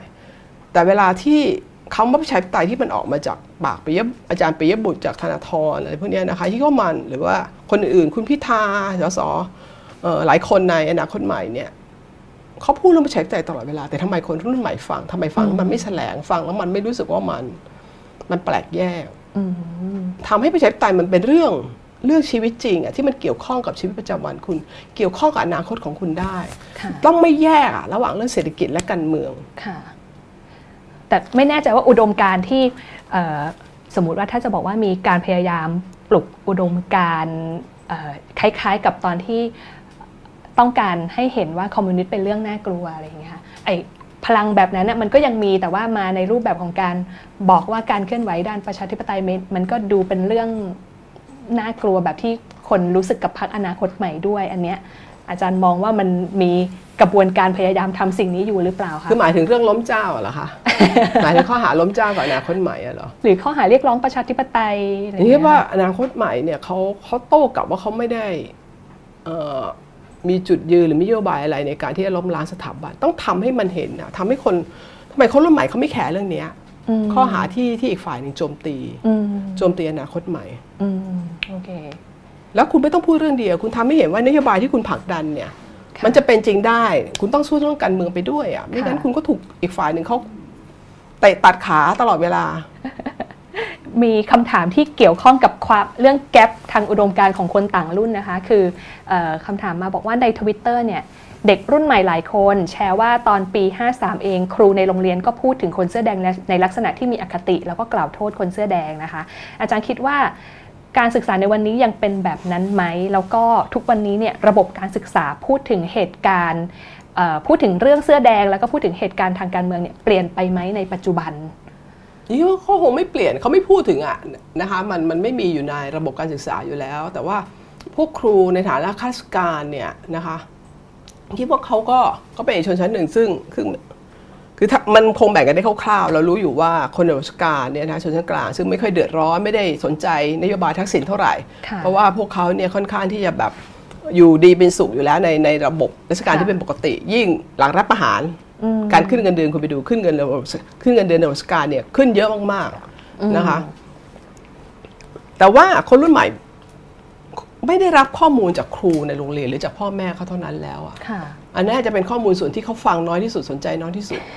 นะคะ แต่ถามว่าแล้วเขารู้เกี่ยวกับคนเสื้อแดงชัดเจนไหมก็อาจจะไม่ได้ชัดเจน อย่างที่บอกเขาอาจจะไม่ได้สนใจคนเสื้อแดงเท่าไหร่นะนะคะ แต่ว่าทำยังไงที่จะเขาสนใจต่างหากที่เขานี่สำคัญนะคะกรณีพักอนาคตใหม่ที่มาให้ความสำคัญกับเรื่องปี 53 การทำฉายแสงเลเซอร์ตามหาความจริง นี่ก็อาจจะเป็นจุดสำคัญ เป็นจุดหนึ่งคงไม่คงไม่ได้แบบเปลี่ยนทันทีทันใดนะคะ แต่ว่าก็จะทำให้คนที่เป็นผู้สนับสนุนเขาเนี่ยหันมาสนใจเรื่องนี้มากยิ่งขึ้น อันนี้ก็คือว่ามันต้องหลายหลายกลุ่มหลายหลายฝ่าย หลายพักการเมือง ที่จะต้องพูดเรื่องนี้ต่อเนื่องอย่าหยุดนะคะ ต่อให้เราไม่มีความหวังกับกระบวนการยุติธรรมในขณะนี้ แต่ถ้าไม่ทำให้สังคมไทยลืม แล้วเบลอกับเรื่องนี้ หรือเป็นเรื่องที่รู้สึกว่าผ่านไปแล้วไม่ต้องไปพูดถึงมันอีกอืมอืม แต่ว่าการเรียนรู้ประวัติศาสตร์ก็ไม่ได้ถูกผูกขาดในระบบการศึกษาแบบในอดีตอีกต่อไปแล้วใช่ไหมคะเพราะว่ามีแหล่งข้อมูลอีกจำนวนมากมายสาค่ะหลายหลายเรื่องที่คิดว่ามันคนเรียนรู้จากอย่างอื่นอะหกตุลานี่ก็พูดถึง 6 ตุลาบ่อยว่า ความรับรู้ของคนรุ่นใหม่ในในในปัจจุบันเกี่ยวกับ 6 ตุลาดิฉันว่าดีดีกว่าคนรุ่นใหม่เมื่อตอน 20 ปีที่แล้วซะอีก แล้วก็อาจจะแตกต่างกับเมื่อตอน 40 ปีที่แล้วนะคะเราจะเห็นว่าในขณะนี้เนี่ยพอครบรอบ6ตุลาเนี่ยคนจะแชร์เรื่อง 6 ตุลากันเยอะมาก หรือว่าเว็บไซต์ของเราที่เราทำอยู่ Facebook ของเราเนี่ยเราก็พบว่าคนที่เข้ามาดูเนี่ยนะคะเพิ่มขึ้น ช่วง 6 ตุลาก็จะมีคนเข้าไป keyword หาคำว่า 6 ตุลามากยิ่งขึ้นนะคะ อันนี้มันมันก็มีพื้นที่ที่จะให้เขาเรียนรู้มากยิ่งขึ้น พูดถึง 6 ตุลาก็มีคำถามที่พูดถึงเหตุการณ์เดือนตุลานะคะบอกว่ามีคนบอกว่า 14 ตุลาเนี่ยเป็นประวัติศาสตร์ของผู้ชนะ ในขณะที่ 6 ตุลาเป็นประวัติศาสตร์ของผู้แพ้นะคะประวัติศาสตร์ทั้งสองแบบนี้ส่งผลต่อภูมิปัญญา แล้วก็อุดมการทางประชาธิปไตยอย่างมาก แล้วถ้ามองมาที่ปี 53 เหตุการณ์พฤษภาปี 53 ด้วยกรอบแบบนี้เนี่ยเรามองมองโดยกรอบแบบนี้ได้ไหมแล้วเราเห็นอะไรอะคะคือก็จะมีคนเปรียบเทียบว่า 14 ตุลาเนี่ยเหมือนพฤษภา 35 ประชาชนชนะ 6ตุลากับปี 53 เนี่ยพฤษภา53เหมือนเป็นคู่กันนะคะที่ประชาชนแพ้ถูกปราบปราม แล้วก็คนที่เกี่ยวข้องเนี่ยก็ลอยนวลพ้นผิดไปไม่ต้องรับผิดชอบนะคะถามว่าปี 53 เทียบกับ 6 ตุลาได้เป๊ะๆมันมันมีบางอย่างที่มันมันคล้ายกัน แต่มันก็ไม่เหมือนกันทีเดียว หลายๆเรื่องเนี่ยดิฉันคิดว่า 53 เนี่ยดีกว่า 6 ตุลาซะอีกนะคะ ดีกว่าในแง่ที่ว่า 6 ตุลาเนี่ย ทันทีที่เกิดขึ้นเหตุการณ์ขึ้น 2019 เนี่ย คนเป็นเหยื่อเนี่ยถูกกระทำซ้ำสองนะคะ ครอบครัวเนี่ยถูกกล่าวหาว่าเลี้ยงลูกยังไงให้เป็นคอมมิวนิสต์ คุณไม่ต้องพูดถึงความหวังที่จะได้กระบวนการยุติธรรม คุณต้องปิดปากเงียบ คุณไม่ถูกคุกคาม หลายครอบครัวเอาหนังสือของลูกไปเผาไปอะไรหมดนะคะ ผ่านไป 20 ปี คุณเริ่มพูดถึง 6 ตุลาใหม่ แต่ก็พูดแบบกลัว ครอบครัวจำนวนมากยังไม่กล้าให้เขาสัมภาษณ์ ทุกวันนี้ก็ยังไม่กล้าให้สัมภาษณ์อยู่ เขายังเจ็บช้ำแล้วเขาก็หมดความหวังแล้วก็กระบวนการยุติธรรมนะคะแต่แน่นอนล่ะ 40 ปีให้หลังเราคิดว่า 6 ตุลาเนี่ยถูกพูดถึงด้านหนึ่ง เพราะมันมันมันมีเหตุการณ์ในปัจจุบันหลายอย่างที่มันทำให้คนนึกถึง 6 ตุลา อย่างกรณีปราบปรามปี 53 ก็ทำให้คนนึกถึง 6 ตุลา เปรียบเทียบว่าเนี่ยมันมันเคยมีแล้วที่รัฐใช้กำลังในการปราบปรามประชาชนที่คิดต่าง มันมีกระบวนการในการสร้างความเกลียดชัง ก่อนที่จะ นำมาสู่การสังหารปี 53 6 ตุลาก็แบบเดียวกัน มันก็มีการกระบวนการสร้างความเกลียดชังนักศึกษานะคะในอันเดียวกันเนี่ยแต่อย่าลืมว่าปี 53 เนี่ยหลังปี 53 ไม่กี่เดือน มันมีการชุมนุมขึ้นมาใหม่ คุณสมบัติบุญงามนนท์ไปจัดชุมนุมที่ราชประสงค์ประกาศว่าที่นี่มีคนตายนะคะ กลุ่มของเรากล้าเขียนประวัติศาสตร์เล่มนี้ขึ้นมานะคะ ภายใต้รัฐบาลคุณพิสิทธิ์นะคะ 6 ตุลาคุณทำนี้ไม่ได้ คุณต้องรออยู่นานหลายปีมาก 20 ปีเป็นอย่างน้อยที่จะกล้าพูดเรื่อง 6 ตุลาได้ ฉะนั้นเนี่ยด้านหนึ่งสังคมมันเปลี่ยนไปเร็วมาก รัฐมันไม่สามารถที่จะผูกขาดความรับรู้ของคนได้อย่างอย่างค่อนข้างเข้มแข็งอย่างในอดีตแล้วเรามีปากกา เรามี Facebook เรามีพื้นที่ในเว็บไซต์ในไซเบอร์ที่จะเขียนที่จะประกาศจุดยืนของเราในเรื่องนี้บันทึกเรื่องเหล่านี้นะคะ ค่ะ โอเค มาที่คำถามถัดไปนะคะ คุณนัทวุฒิใส่เกื้อให้สัมภาษณ์ต่อวันโอวันนะคะ ซึ่งจะเผยแพร่อันนี้ประจักษ์เป็นคำถามจากทีมงานใช่ไหมคะคือคือวันพรุ่งนี้เนี่ยทางวันโอวันจะมีบทสัมภาษณ์ของคุณนัทวุฒิใส่เกื้อนะคะบอกว่าคนเสื้อแดงเนี่ยเป็นคนแปลกหน้าทางประวัติศาสตร์ ไม่เหมือนการต่อสู้ของนักศึกษา แล้วก็ชนชั้นกลางแล้วก็ปัญญาชนในสมัย 6 ตุลาอาจารย์มองประเด็นนี้อย่างไรคะเป็นคนแปลกหน้าทางประวัติศาสตร์ คนเสื้อแดงดูไม่ได้มีศักไม่ได้รับ ให้มองเป็นมนุษย์ไม่ได้มีศักดิ์ศรีแบบนั้น อันนี้ขอขยายความเพิ่มเติมนะคะ คือ จะใช้ว่าคำว่าคนแปลกหน้าได้ไหม คือโอเค ถ้าไหนๆก็เปรียบเทียบกับของตุลาแล้ว ความรู้สึกว่าตัวเองถูกกระทำแล้วไม่ได้รับความยุติธรรมเนี่ยจะเป็นความรู้สึกเดียวกับนักศึกษาตอน 6 ตุลาก็ได้นะคะนักศึกษาเองก็รู้สึกว่าตัวเองถูกกระทำถูกทำร้าย อย่างโหดเหี้ยมทารุณ แต่สังคมกลับไม่สนใจนะคะต้องเขากลายเขาก็เป็นกลายเป็นผู้แพ้อีกนะคะนี้ก็หวังว่า แต่ว่าตอนณวันนี้เนี่ย ไม่มีใครในกรณี 6 ตุลาเนี่ยไม่มีใครกล้ารับสมอ้างว่าตัวเองเป็นวีรบุรุษนะคะที่ทำร้ายนักศึกษาในวันนั้นอีกแล้วไเวลาไปสัมภาษณ์อาจารย์ธงชัยไปสัมภาษณ์ฝ่ายขวาทั้งหลายแหล่เนี่ยโอเคเขาจะบอกว่าเขามีส่วนร่วมในการปราบคอมมิวนิสต์สู้กับคอมมิวนิสต์แต่ไม่มีใครยอมรับเลยว่าตัวเองเนี่ยเกี่ยวข้องกับวันที่ 6 ตุลา ฉันไม่อยู่วันนั้น ฉันไม่ได้อยู่ในสถานที่นั้น ฉันไม่เกี่ยวฉันแค่ไปดูยืนเฉยๆฉันไม่ได้เอาเก้าอี้ฟาดนักศึกษาทำร้ายนักศึกษาไม่มีใคร บอกว่าตัวเองเกี่ยวข้องในเหตุการณ์ฮารุโหดอันนั้นนะคะ แต่ถ้าเทียบกันแล้วนะคะคนที่เป็นเหยื่อวันที่ 6 ตุลาเนี่ยณวันนี้เรายอมรับว่าเขาคือผู้เสียสละ นะคะคนจำนวนมากคือกาดที่เสียสละชีวิตตัวเองเพื่อปกป้องเพื่อนตัวเองเขาเป็นเหยื่ออย่างแท้จริงนะคะฉะนั้นเนี่ยสถานะของตุลาในปัจจุบันนี้ก็มันเปลี่ยนไปพอสมควร ถึงแม้ว่าเราจะมีเพดานในการพูดถึง6ตุลาอยู่ก็ตาม แต่คิดว่ามันเปลี่ยนไปจากเมื่อ 40 ปีที่แล้ว ดิฉันก็หวังว่าเหตุการณ์ปี 53 สถานะของคนเสื้อแดงในปัจจุบันเนี่ยเมื่อเวลาผ่านไป 10 ปีข้างหน้า เมื่อเรามีโอกาสที่จะได้ถามปัญหาความยุติธรรมในเรื่องนี้ เมื่อข้อมูลจำนวนมากที่เรายัง เปิดเผยไม่ได้มาปรากฏในชั้นศาลมันก็จะทำให้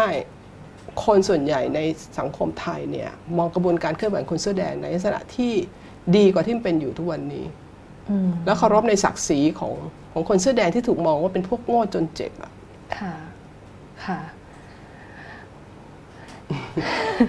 คือก็คือส่วนตัวก็ยังแบบพยายามติดตามคดีความของปี 53 เพราะว่ารู้ว่ามันไปค้างเติ่งที่การไต่สวนการตาย จริงๆ แล้วตามโปรเซสปกติคือไต่สวนการตายเสร็จแล้วเนี่ยข้อมูลนั้นก็ต้องนำไปสู่การดำเนินคดีต่อไป แต่มันก็ชะงักใช่ไหมคะคำถามถัดมาก็คือมีคนมองตั้งคำถามถึงเรื่องอายุความนะคะ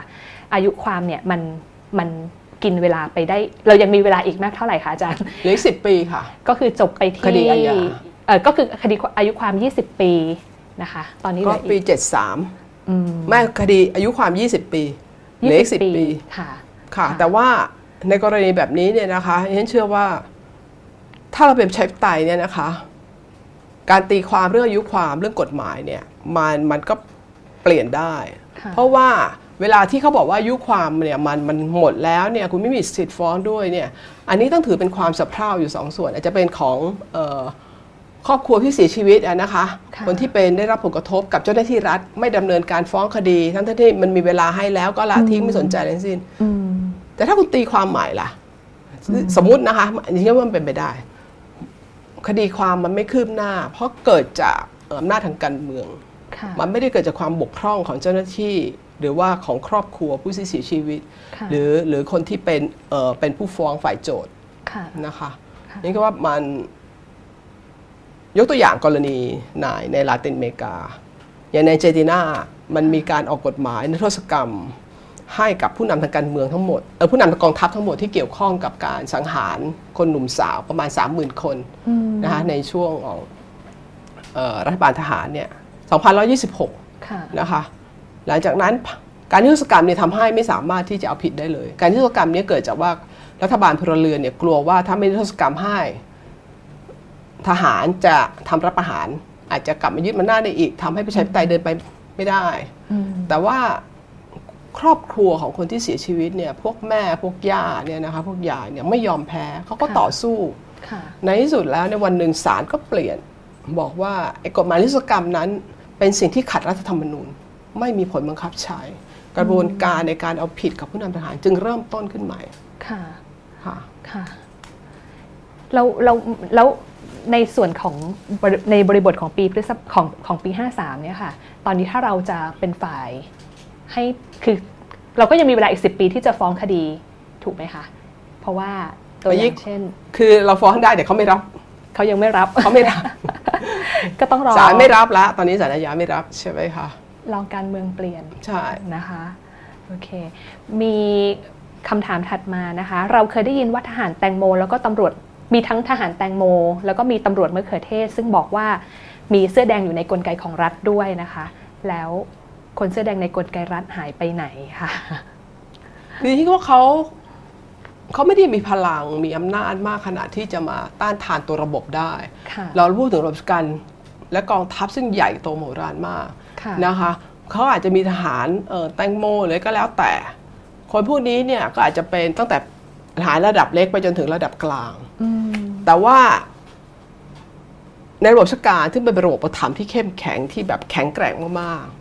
ๆนะคะ ถ้าคุณคิดต่างเนี่ยเขาก็จะรู้กัน แล้วคุณไม่มีโอกาสไต่เต้าได้ฉะนั้นเนี่ยสงวนความต่างไว้เพื่อให้ตัวเองเนี่ยสามารถที่จะต้องไต่เต้าไปได้ในอาชีพการงาน ซึ่งนี่คิดว่าเป็นเรื่องเรื่องปกติ ค่ะค่ะ ก็เป็นส่วนหนึ่งของผลพวงของการอยู่ภายใต้แบบรัฐแบบระบบอุปถัมภ์นั่นเองนะคะ โอเคยกตัวอย่างอันหนึ่งนะคะ อย่างเราเราเคยไปสัมภาษณ์ ยังมีเวลาใช่ไหมคะ ยังมียังมีค่ะ โอเค ยังมีเราเคยไปสัมภาษณ์กำนันผู้ใหญ่บ้านนะคะ ในทางอีสานเนี่ย เกี่ยวกับเรื่องการจับตามองการเคลื่อนไหวของประชาชนโดยหน่วยหน่วยงานรัฐนะคะ หลายคนเนี่ยเป็นเสื้อแดงทั้งกำนันผู้ใหญ่บ้าน นะคะ แต่เขาถูกสั่งมาว่าใครจะทำอะไรสมมติคุณยิ่งรักจะขึ้นศาลกระทรวงมหาดไทยก็สั่งไป ว่าให้จับตาดู อย่าให้มีการเคลื่อนไหวอย่ามากรุงเทพนะคะเขาก็ต้องทำตามหน้าที่นั้น แต่เขาก็มีความเห็นอกเห็นใจ คนเสื้อแดงในพื้นที่ แต่เขาก็จะไม่ใช้วิท่าทีของการคุกข่าวเขาจะไปบอกดีๆ หรือว่าไปเตือนนะคะว่าถูกจับตามองอยู่นะอย่าทำนะอะไรประเภทเนี้ย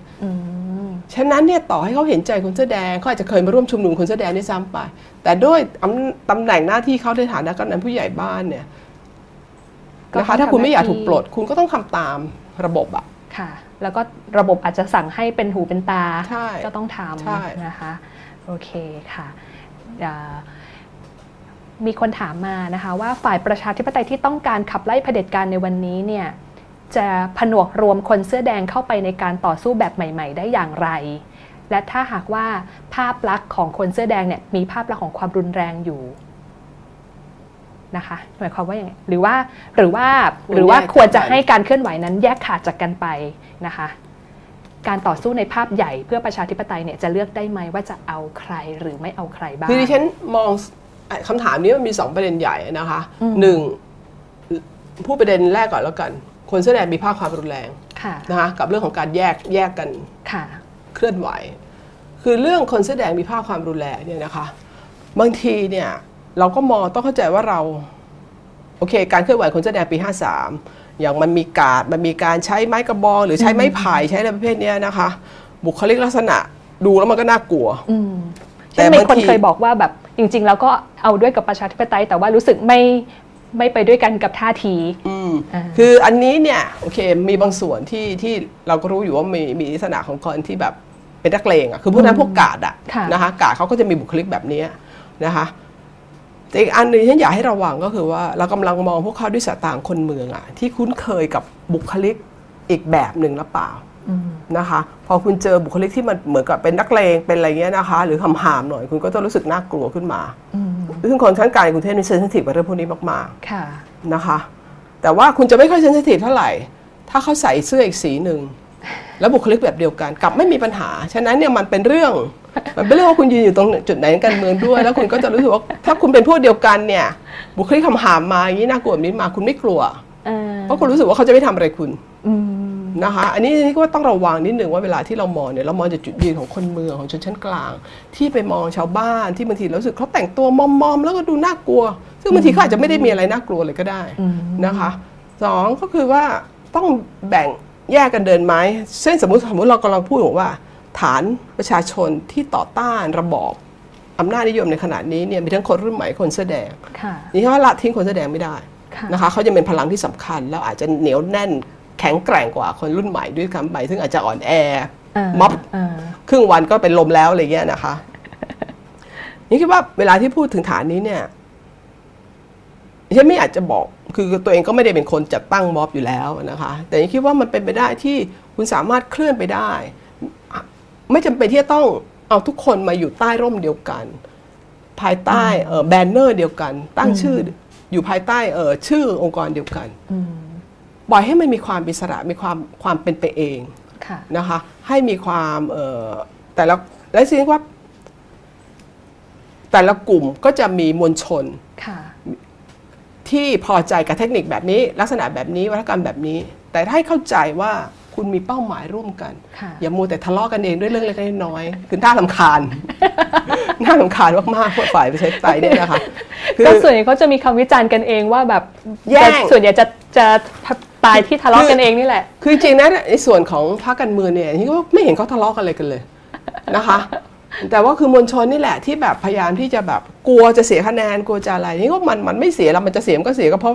มัวแต่ทะเลาะกันเองนี่แหละค่ะก็คือขบวนการเคลื่อนไหวนี้ก็คือ อาจจะไม่ต้องเหมือนกันหรือคิดเหมือนกันไปทั้งหมด แต่ว่ามีจุดร่วมมีแกนบางอย่างร่วมกันก็น่าจะช่วยกันได้ คนแต่ละกลุ่มมีรสนิยมมีความชอบ มีภาษาของตัวเอง LGBT เขาก็มีแบบหนึ่งนึกออกไหมคะคุณไปบังคับให้ LGBT มาแต่งตัวแบบเรา พูดแบบเราทำเหมือนเราเขาก็เขาก็ไม่สะดวกอะนึกออกไหมคะคืออย่ามองว่าความแตกต่างเป็นเรื่องเป็นเรื่องความแตกแยก หรือว่าเป็นเรื่องของเออ ฉันต้องนำนะเพราะฉันเยอะกว่า หรือว่าฉันฉลาดกว่า ฉันเก่งกว่านะคะเรียกว่าทั้งสองส่วนต้องเห็นถึงความความแข็งและความอ่อนก็แต่ละเองของแต่ละฝ่ายคนรุ่นใหม่เองก็ต้องอ่อนน้อมถ่อมตนนะคะต้องระวังตัวเอง โดยเฉพาะนิสิตนักศึกษาในปัจจุบัน ซึ่งให้ความสำคัญเรื่องสิทธิเสรีภาพ หมายว่าคุณต้องให้เกียรติเขาไม่ว่าเขาจะต่างกับคุณในเรื่องของอัตลักษณ์ ผิวพรรณภาษาที่ใช้นะคะรสนิยมทางการเมือง แต่ถ้า ต่างฝ่ายต่างเคารพในสิทธิทางการเมืองร่วมกันนะคะมีจุดยืนทางการเมืองร่วมกันนี่แค่ว่า คุณก็ต้องเคารพกันนะแล้วก็ยอมรับความแตกต่างนี้ค่ะไอไอเรื่องการพยายามเปิดใจยอมรับความแตกต่างนี้ บางทีมันก็ต้องตั้งตั้งคำถามมาถึงกลุ่ม กลุ่มเสื้อหลากสีด้วยนะคะมีคำถามถัดมาพูดถึงเรื่องกลุ่มสลิมเลยค่ะสลิมในที่นี้ก็คือกลุ่มเสื้อหลากสีที่ออกมาเคยออกมาชุมนุมจนเป็นที่มาของนิยามคำว่าสลิม ซึ่งตอนนี้ไม่แน่ใจว่านิยามมันเลื่อนไหลไปถึงไหนแล้วนะคะ แต่ว่าคำถามที่มานะคะคือสลิมกลับใจเป็นวลีที่คนรุ่นใหม่ใช้เรียกคนที่เคยต่อต้านคนเสื้อแดง แต่เปลี่ยนความคิดและความรู้สึกกับท่าทีของตัวเองในอดีตนะคะ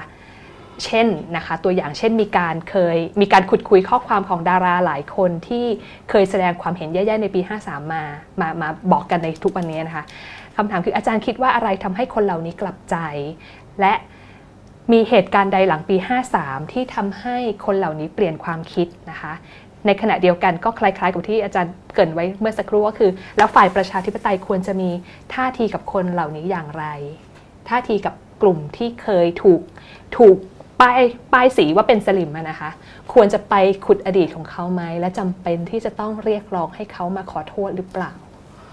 คือโอเคสลิมเนี่ยนะคะหรือเหลืองเนี่ยมันก็มีหลายเฉดเหมือนกัน และบทบาทของแต่ละคนเนี่ยไม่เท่ากัน บทบาทคุณสนธิลิ้นทองกุลไม่เท่ากับบทบาทของของคนที่ไปเป่านกหวีดนะคะหรือว่า บทบาทคุณจะเทพกับคนที่ประปาวุ้งวินวันนั้นเนี่ยไม่เท่ากัน คือถ้าจะวิจารณ์เนี่ยสำหรับดิฉันเนี่ยการวิจารณ์แกนนำเนี่ยคุณทำได้เต็มที่พวกนั้นมีความรับผิดชอบมากกว่า กับคนทั่วไปทำไมจะเปลี่ยนไม่ได้ล่ะทำไมคนเราจะเปลี่ยนจุดยืนไม่ได้เปลี่ยนความคิดไม่ได้นะคะไม่มีใครฉลาดมาตั้งแต่เกิดอะนะคะคนมันก็ต้องเรียนรู้แล้วจริงๆแล้วสังคมไทยเนี่ยคนจำนวนมาก คนส่วนใหญ่ในประเทศนี้ เราถูกทำให้มองว่าการเมืองเป็นเรื่อง เป็นเรื่องเลวร้าย เป็นเรื่องน่าเบื่อสกปรกฉันไม่อยากยุ่ง คือเราถูกภาษาไทยภาษาอังกฤษคือ depoliticize อะมันทำให้คนจำนวนมากเนี่ยก็ก็รู้เรื่องการเมืองงูบอกปลาเขาจะได้ยินแต่ประโยคนักการเมืองเลวคอร์รัปชันอะไรเงี้ยนะคะ แต่ความความเข้าใจข้อมูลจริงไม่มี คือถ้าคุณเข้าใจว่าสังคมไทยคนส่วนใหญ่เป็นแบบนี้ แต่ถ้าวันหนึ่ง เขามาเห็นว่าให้จริง ๆ แล้วเนี่ยมันไม่ใช่มีแต่นักการเมืองนะที่มีปัญหา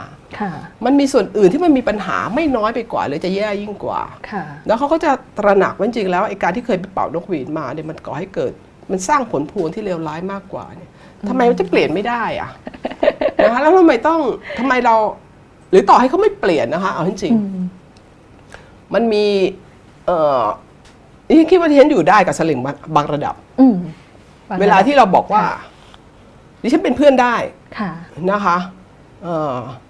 กับคนบางคนดิฉันไม่คุยด้วยแน่ๆสมมติอย่างเอออย่างพวกแบบสุเทพพิสิทธิ์อะไรประเภทนี้นะคะดิฉันคุณไม่คุยด้วยแน่แต่ว่ากับเพื่อนในที่ทำงานกับคนรู้จักจำนวนมากเองเขาก็ไม่ได้คิดแบบดิฉันนะเขาก็จะรู้สึกดิฉันเป็นแดง อาจจะเป็นแดงแบบสุดโต่งอะไรเงี้ยนะคะ แต่เขาก็คบกับเราในหลาย ๆ เรื่องนะคะคนเรามันมีหลายมิติอะแล้วก็หรือต่อให้เฉดการเมืองบางอย่างฉันยอมให้มีความแตกต่าง คือต้องเข้าใจว่าสังคมหนึ่งเนี่ย โอ้โห คือมันมีความหลากหลายมาก เราวิจารณ์เขาได้ แต่ท่าทีวิจารณ์ก็สำคัญ คือประเภทแบบจะฟาดฟัน จะไม่ยอมไม่มีพื้นที่แบบนี้เลย พูดอะไรมาปุ๊บเนี่ยฉันจะต้องฟันคุณให้ให้แบบให้ตายเกรงที่ว่าเป็นความน่ากลัวแบบหนึ่งอันนี้เป็นแฟนติกแบบหนึ่งก็เป็นไม่ได้หมายว่าเราวิจารณ์ไม่ได้นะคะ แต่ว่าต้องระวังว่าการวิจารณ์ของเรานั้น มันไม่ใช่เท่ากับว่า ฉันจะไม่ให้ความคิดแบบนี้มีที่ยืนในสังคมไทยมันคนละเรื่องนะคะคนละแบบกันอืมอืมโอเคค่ะ ก็ในขณะที่เราพยายามบอกว่าให้เปิดใจกว้างนะคะ แล้วก็ให้อย่าอย่าเพิ่งไปรีบด่วนตัดสิน แล้วก็คนจุดอินทางทางการเมืองต่างๆเนี่ยก็จะอาจจะมีหลายเฉดก็ได้นะคะ อันนี้มีคำถามมาถึงกลุ่มคนที่ โซคอลเกลียดเสื้อแดงนะคะ เราสามารถที่จะทำความเข้าใจคนที่เกลียดคนเสื้อแดง เพราะได้รับความเดือดร้อนจากการชุมนุมได้หรือไม่ เช่น คนที่ร้านค้าเสียหายในช่วงชุมนุมนะคะ แล้วก็ท่ามกลางความรุนแรงที่เกิดขึ้นเนี่ยฝั่งผู้ชุมนุมควรจะต้องมีส่วนรับผิดชอบมากแค่ไหน กับความสูญเสียตรงนั้นนะคะ และเราควรมองเรื่องนี้อย่างไรค่ะคือแน่นอนคนที่เดือดร้อนนะคะ ยังจับไม่ได้แล้วว่าเขาได้รับการเยียวยาจากรัฐบาลด้วยไหมนะคะเงินช่วยเหลืออะไรประเภทนี้นะคะ ถ้าไม่มีการขโมยข้าวของเผานะคะทำร้ายร้านค้านี้ก็ว่าก็ต้องดำเนินคดีอาญากับคนเหล่านั้นนะคะไม่ว่าสีไหนก็ตามแต่เพียงแต่ว่าเวลาที่เราพูดถึงกรณีเสื้อแดงเนี่ยหลายกรณีเนี่ยที่เรามีหลักฐานแล้วเพราะว่าคนที่ถูกจับคนที่ถูกดำเนินคดี ติดคุกฟรีๆสี่ปีเนี่ยเขาไม่ได้เกี่ยวข้องนะคะ หรือในกรณีอย่าง เผาเซ็นทรัลเวิร์เนี่ยนะคะคนที่เป็นหัวหน้าฝ่ายรักษาความปลอดภัย คือดูแลฝ่ายอัคคีภัยป้องกันอัคคีภัยของเซ็นทรัลเนี่ยเขาบอกมันมีรูปชัดเจนอะกล้อง CCTV ก็มีเห็นหน้าชัดเจนของคนที่ใส่ชุดลายพรางเนี่ยทำไมจับไม่ได้ก็ตั้งคำถาม คือมันที่เห็นว่ากระบวนการที่ยุติธรรมที่เกี่ยวข้องคนแสดงเนี่ยมันก็มีปัญหา ไม่ได้บอกว่านิรโทษกรรมให้กับคนเหล่านั้น คือถ้านิรโทษกรรมบนพื้นฐานที่ว่ากระบวนการยุติธรรมมีปัญหา แต่จริง ๆ แล้วเนี่ยนะคะ การการเคลื่อนไหวในอนาคตเนี่ยแกนนำเนี่ยจะต้องเน้นย้ำเรื่องพวกนี้จะต้องเคารพในสิทธิในในทรัพย์สินของของประชาชนส่วนอื่นแน่นอนมันมีคนเดือดร้อนแน่ๆแต่ว่าถึงวันนี้เนี่ยดิฉันก็ไม่แน่ใจนะคะ จริงๆแล้วน่าจะมีคนไปสัมภาษณ์นะคะ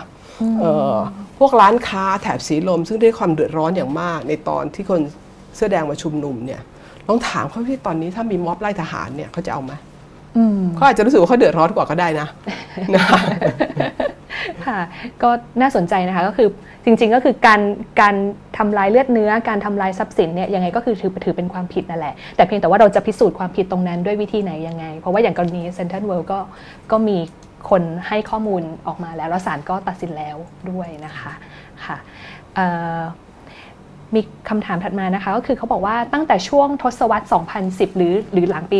2553 เป็นต้นมาเนี่ยจนกระทั่งจนการรัฐประหารปี 2557 นะคะคำถามใหญ่ในวงวิชาการไทยก็คือการพูดถึงเรื่องคนเสื้อแดงกับผลกระทบต่อการเมืองไทยนะคะ แต่ว่าหลังจากนั้นเนี่ยคำถามทำนองนี้ดูจะหายไป อาจารย์คิดว่าเป็นเพราะอะไร แล้วก็จริง ๆ แล้วมันยังมีคำถามอะไรที่น่าสนใจอีกไหมในการศึกษาเรื่องคนเสื้อแดงในปัจจุบัน นะคะคำถามแรกก่อนว่าคิดว่ามันมันมันหายไปจริงหรือเปล่าว่าคนเสื้อแดงกับที่มีกับที่มีผลกระทบต่อการเมืองไทย คือดิฉันเข้าใจว่าคำถามนี้เนี่ยอาจจะมาจากการพูดถึงงานวิจัยของนักวิชาการกลุ่มหนึ่งที่นำโดยอาจาพิชาสถิตเนรมัย อาจารย์ยุติอาจารย์นิตินะคะอาจารย์ปิกแก้วจำนวนหนึ่งที่ทำเกี่ยวกับเรื่องคนเสื้อแดง เป็นงานวิจัยที่พยายามที่จะถามว่าคนเสื้อแดงเป็นใคร เข้ามาจากไหน อะไรที่ทำให้เป็นแรงผลักดันที่เข้ามาเคลื่อนไหวนะคะแล้วก็ตอนนี้เหมือนก็ไม่มีงานวิจัยเรื่องนี้ละแต่จริงๆมันมีงานวิจัยเสื้อเหลืองของกลุ่มอาจารย์ประจักษ์อาจารย์พิชาติด้วยเหมือนกันนะคะ ถามว่ามันมีคำถามเกี่ยวกับคนเสื้อแดงชุด อื่นๆอีกไหมนอกจากงานวิจัยที่ทำกันไปแล้ว อันนั้นก็สิปีแล้วนะคะพอดีวันก่อนเพิ่งคุยกับอาจารย์นิติ ซึ่งเป็นหนึ่งในนักวิจัยกลุ่มนี้เขาบอกว่า คิดกันอยู่ว่าจะจะดูความเปลี่ยนแปลงดีไหมเพราะว่านับจากปี 53 มา งานวิจัยชิ้นนั้นเนี่ยเขาเริ่มทำสิปีที่แล้วสิบปีผ่านไปเนี่ยมันเปลี่ยนไปแค่ไหนนะคะเมื่อกี้คำถามที่คุณคุณนิ้วถามว่าฐานมวลชนของเพื่อไทยหรือคนเสื้อแดงเนี่ยยัง ยังเหนียวแน่นอยู่ไหมอยู่ไหมแล้วยังมีที่ทางการเมืองอยู่ไหมนี่ว่าอันนี้เนี่ยก็เป็นเป็นประเด็นหนึ่งที่ที่น่าจะลงไปดูว่าเขาเปลี่ยนไปแค่ไหนยังไงค่ะโอเค ก็ยังเป็นเรื่องที่ในวงวิชาการเนี่ยยังสนใจศึกษาอยู่เขาคุยกันไม่รู้เขาจะทำไหมค่ะโอเคมีการพูดถึงการชำระประวัติศาสตร์แล้วค่ะอาจารย์ก็คือในการชำระประวัติศาสตร์ขบวนการเสื้อแดงและก็ความรุนแรงในปี 53 ปีความจริงไหนที่ฝ่ายประชาธิปไตยหลีตามอง แปลว่าอะไรหลีตามองหมายถึงไม่ได้เชื่อหรือหรือไม่อยากพูดถึงไหมคะในในยะแบบนั้น หรือหรือหรือพยายามก้าวข้ามมันไปเหรออะไรที่ไม่อยากพูดถึงอย่างนั้นหรือเปล่าคะในส่วนของออการเคลื่อนไหวในซีกของประชาธิปไตย หรืออาจจะพูดถึงความล้มเหลวหรอ อะไรที่ไม่อยากพูดถึงอะไรที่เป็นความผิดพลาดของตัวเองแล้วไม่อยากพูดถึง คือคือหมายถึงดิฉันในในฐานะคนเขียนรายงานหรือว่าในหมายถึงฝ่ายหมายถึง อย่างพวกนปชพวกอะไรพวกเนี้ยเหรอใช่ใช่หมายถึงกับในถึงกระบวนการคนเสื้อแดงกันเองอะค่ะ นี่คิดว่านปชเขาก็ยังไม่ได้พูดชัดเจนนะคะ เรื่องว่าทำไมไม่สลายการชุมนุมตามที่คุณวีรการแนะนำ นะคะซึ่งซึ่งตอนนั้นเขาสรุปบทเรียนตัวเองยังไง คุณวีรการมีข้อเสนอให้สลายการชุมนุมในช่วงหลังจากที่มีการเจรจา ค่ะ หลังการเจรจาไม่นานค่ะก่อนก่อน 14 พฤษภาคมอะค่ะประมาณต้นพฤษภาคมถ้าจำไม่ผิดก็คือ อาจจะใกล้ๆใกล้ๆสิบสี่ค่ะ มันมีกระแสข่าวว่าเขาเอาแน่เขาปราบแน่ๆซึ่งตอนนั้นคุณบริการ บอกเองว่าอยากต้องการให้มีการสละเอ้ยต้องการให้ให้ยุติการชุมนุม แต่ว่าขบวนการกลุ่มนปชอาจจะไม่ได้ไม่ยอมทำตาม บางคนบางคนในนปชแต่วันที่ 19 หลังจากที่แกนนำตัดสินใจสลายแล้วเนี่ยปรากฏว่ามวลชนเองรู้สึกอกหักมาก ใช่ใช่คือมันเป็นไปไม่ได้นะคะของของการชุมนุมที่จะตามใจมวลชนทุกคน แต่ก็เข้าใจว่าเน้นก็เป็นคำอธิบายว่ามวลชนจำนวนหนึ่งไม่ยอมเลิก เพราะว่าเพื่อนที่ตายวันที่ 10 เมษาเนี่ยยังยังไม่ได้รับความยุติธรรมยังไม่มีการตั้งข้อหากับคุณอภิสิทธิ์กับคุณสุเทพเลยอะไรเงี้ยนะคะเขาต้องการให้ตำรวจเนี่ยตั้งข้อหาก่อน แต่ปรากฏว่าก็ก็ไม่มีการตั้งข้อหาถ้าสลายการชุมนุมก็เชื่อว่าตัวเองก็จะแบบเพื่อนตายฟรีกลับไปโดยโดยไม่ได้อะไร แต่ว่าในฐานะแกนนำเนี่ยมันมีหลายเรื่องที่ต้องคำนึงถึงนะคะ แล้วก็ก็อยากต้องสรุปเรียนตรงนี้ว่าการตัดสินใจตรงนั้นเนี่ยมันมันพลาดหรือไม่ หรือเพราะอะไร แต่ถ้าจะขมวดตอบคำถามเมื่อสักครู่ก็อาจจะหมายความว่านปชอเอง แกนนำนปชอเองยังไม่เคยออกมาให้คำอธิบายต่อยุทธศาสตร์ เพื่อที่จะลดความรุนแรงที่ลดลดผลกระทบจากความรุนแรงที่เกิดขึ้น อันนี้ยังไม่เคยมีการพูดหรือจริงหรือไม่ที่เขาบอกกันว่ามีการพูดว่าตายสิบเกิดแสนใช้ยุทธศาสตร์นี้ หวังว่าถ้ามีคนถูกปราบแล้วในใช้ในที่สุดแล้วประชาชนจะลุกฮือขึ้นมาทั้งประเทศอะไรเงี้ยคนล้มระบอบหน้านิยมเลยประเภทนี้จริงหรือไม่เนี่ยนะคะก็ควรจะต้องเคลียร์ค่ะเพราะแนวคิดแบบตายสิบเกิดแสนมันก็นำไปสู่การไปข้างหน้าและก่อให้เกิดความรุนแรงด้วยแต่ที่ฉันเชื่อว่าเขาเขาจะไม่ออกมาพูดอะ หรือแม้กระทั่งคนที่คิดต่างกับคนที่ไม่ต้องการสลายการชุมนุม เพราะความเป็นเพื่อนกัน นะคะเขาอาจจะรู้สึกว่าไม่ต้องการที่จะแบบทำร้ายเพื่อนกันเองอะไรเงี้ยแต่ว่าเขามีความรับผิดชอบกับกับมวลชนที่ตายอยู่อืมค่ะมีคำถามถึงอาจารย์ค่ะ ว่าจากกรณีนี้นะคะ ตั้งแต่เมษาถึงพฤษภาห้าสามเนี่ย อาจารย์เองมีความโกรธ มีความเกลียด มีความเศร้า หรือดีใจต่อการกระทำของบุคคลใดเป็นพิเศษบ้างไหม หลากหลายความรู้สึกเลยนะคะคำถามคือโกรธเกลียดเศร้าดีใจ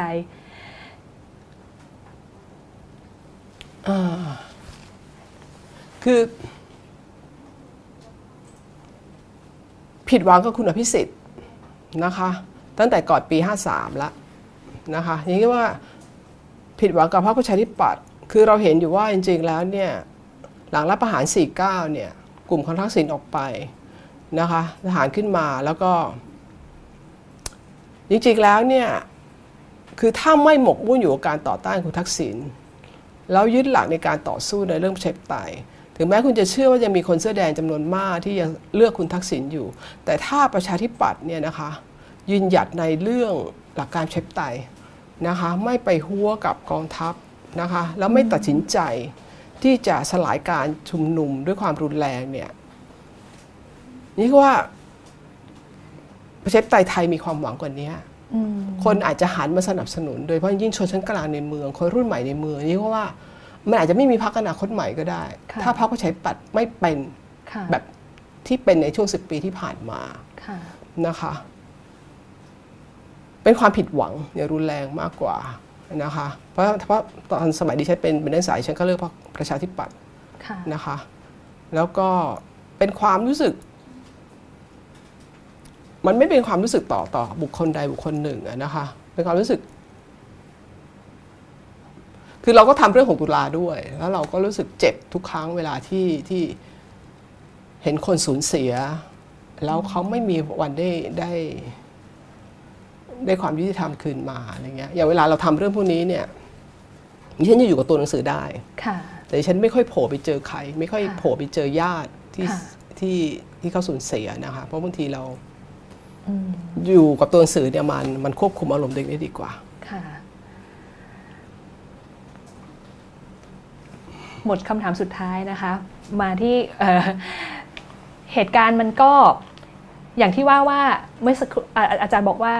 กระบวนการยุติธรรมนั้น เราอาจจะต้องใช้เวลานานกว่านี้ในการค้นหาความจริง หรือการหาตัวผู้กระทำผิดนะคะ 10 ปีที่ผ่านมาอาจจะยังเร็วเกินไปนะคะ จะรอให้รออีก 10 ปี 20 ปีก็ยังถือว่ารอได้นะคะแล้วก็คิดว่าไม่แน่เดี๋ยวในปีหน้าปีถัดๆไปเราอาจจะเห็นบรรยากาศทางการเมืองที่ดีขึ้น แล้วก็มีความหวังมากขึ้นกว่าเดิมนะคะ แต่อย่างอย่างที่ว่านะคะคือก็เราเราก็คงจะไม่หยุดในการออกมารำลึก แล้วก็พูดถึงเหตุการณ์ลักษณะนี้นะคะ ทั้งเหตุการณ์ 6 ตุลาแล้วก็เหตุการณ์พฤษภา 53 นะคะ ก็ วันนี้เราได้มีโอกาสย้อนคุย แล้วก็รื้อการเมืองแล้วก็มองไปถึงการเมืองในอนาคตด้วยกันนะคะ ก็ต้องขอขอบคุณอาจารย์พวงทองพวัคพันธ์มาก ๆ ที่ให้เวลากับเราตลอด 1 ชั่วโมงกว่า ๆ ในวันนี้นะคะ ต้องขอบคุณอาจารย์มากค่ะ ขอบคุณค่ะค่ะสวัสดีค่ะ สวัสดีค่ะ สวัสดีค่ะ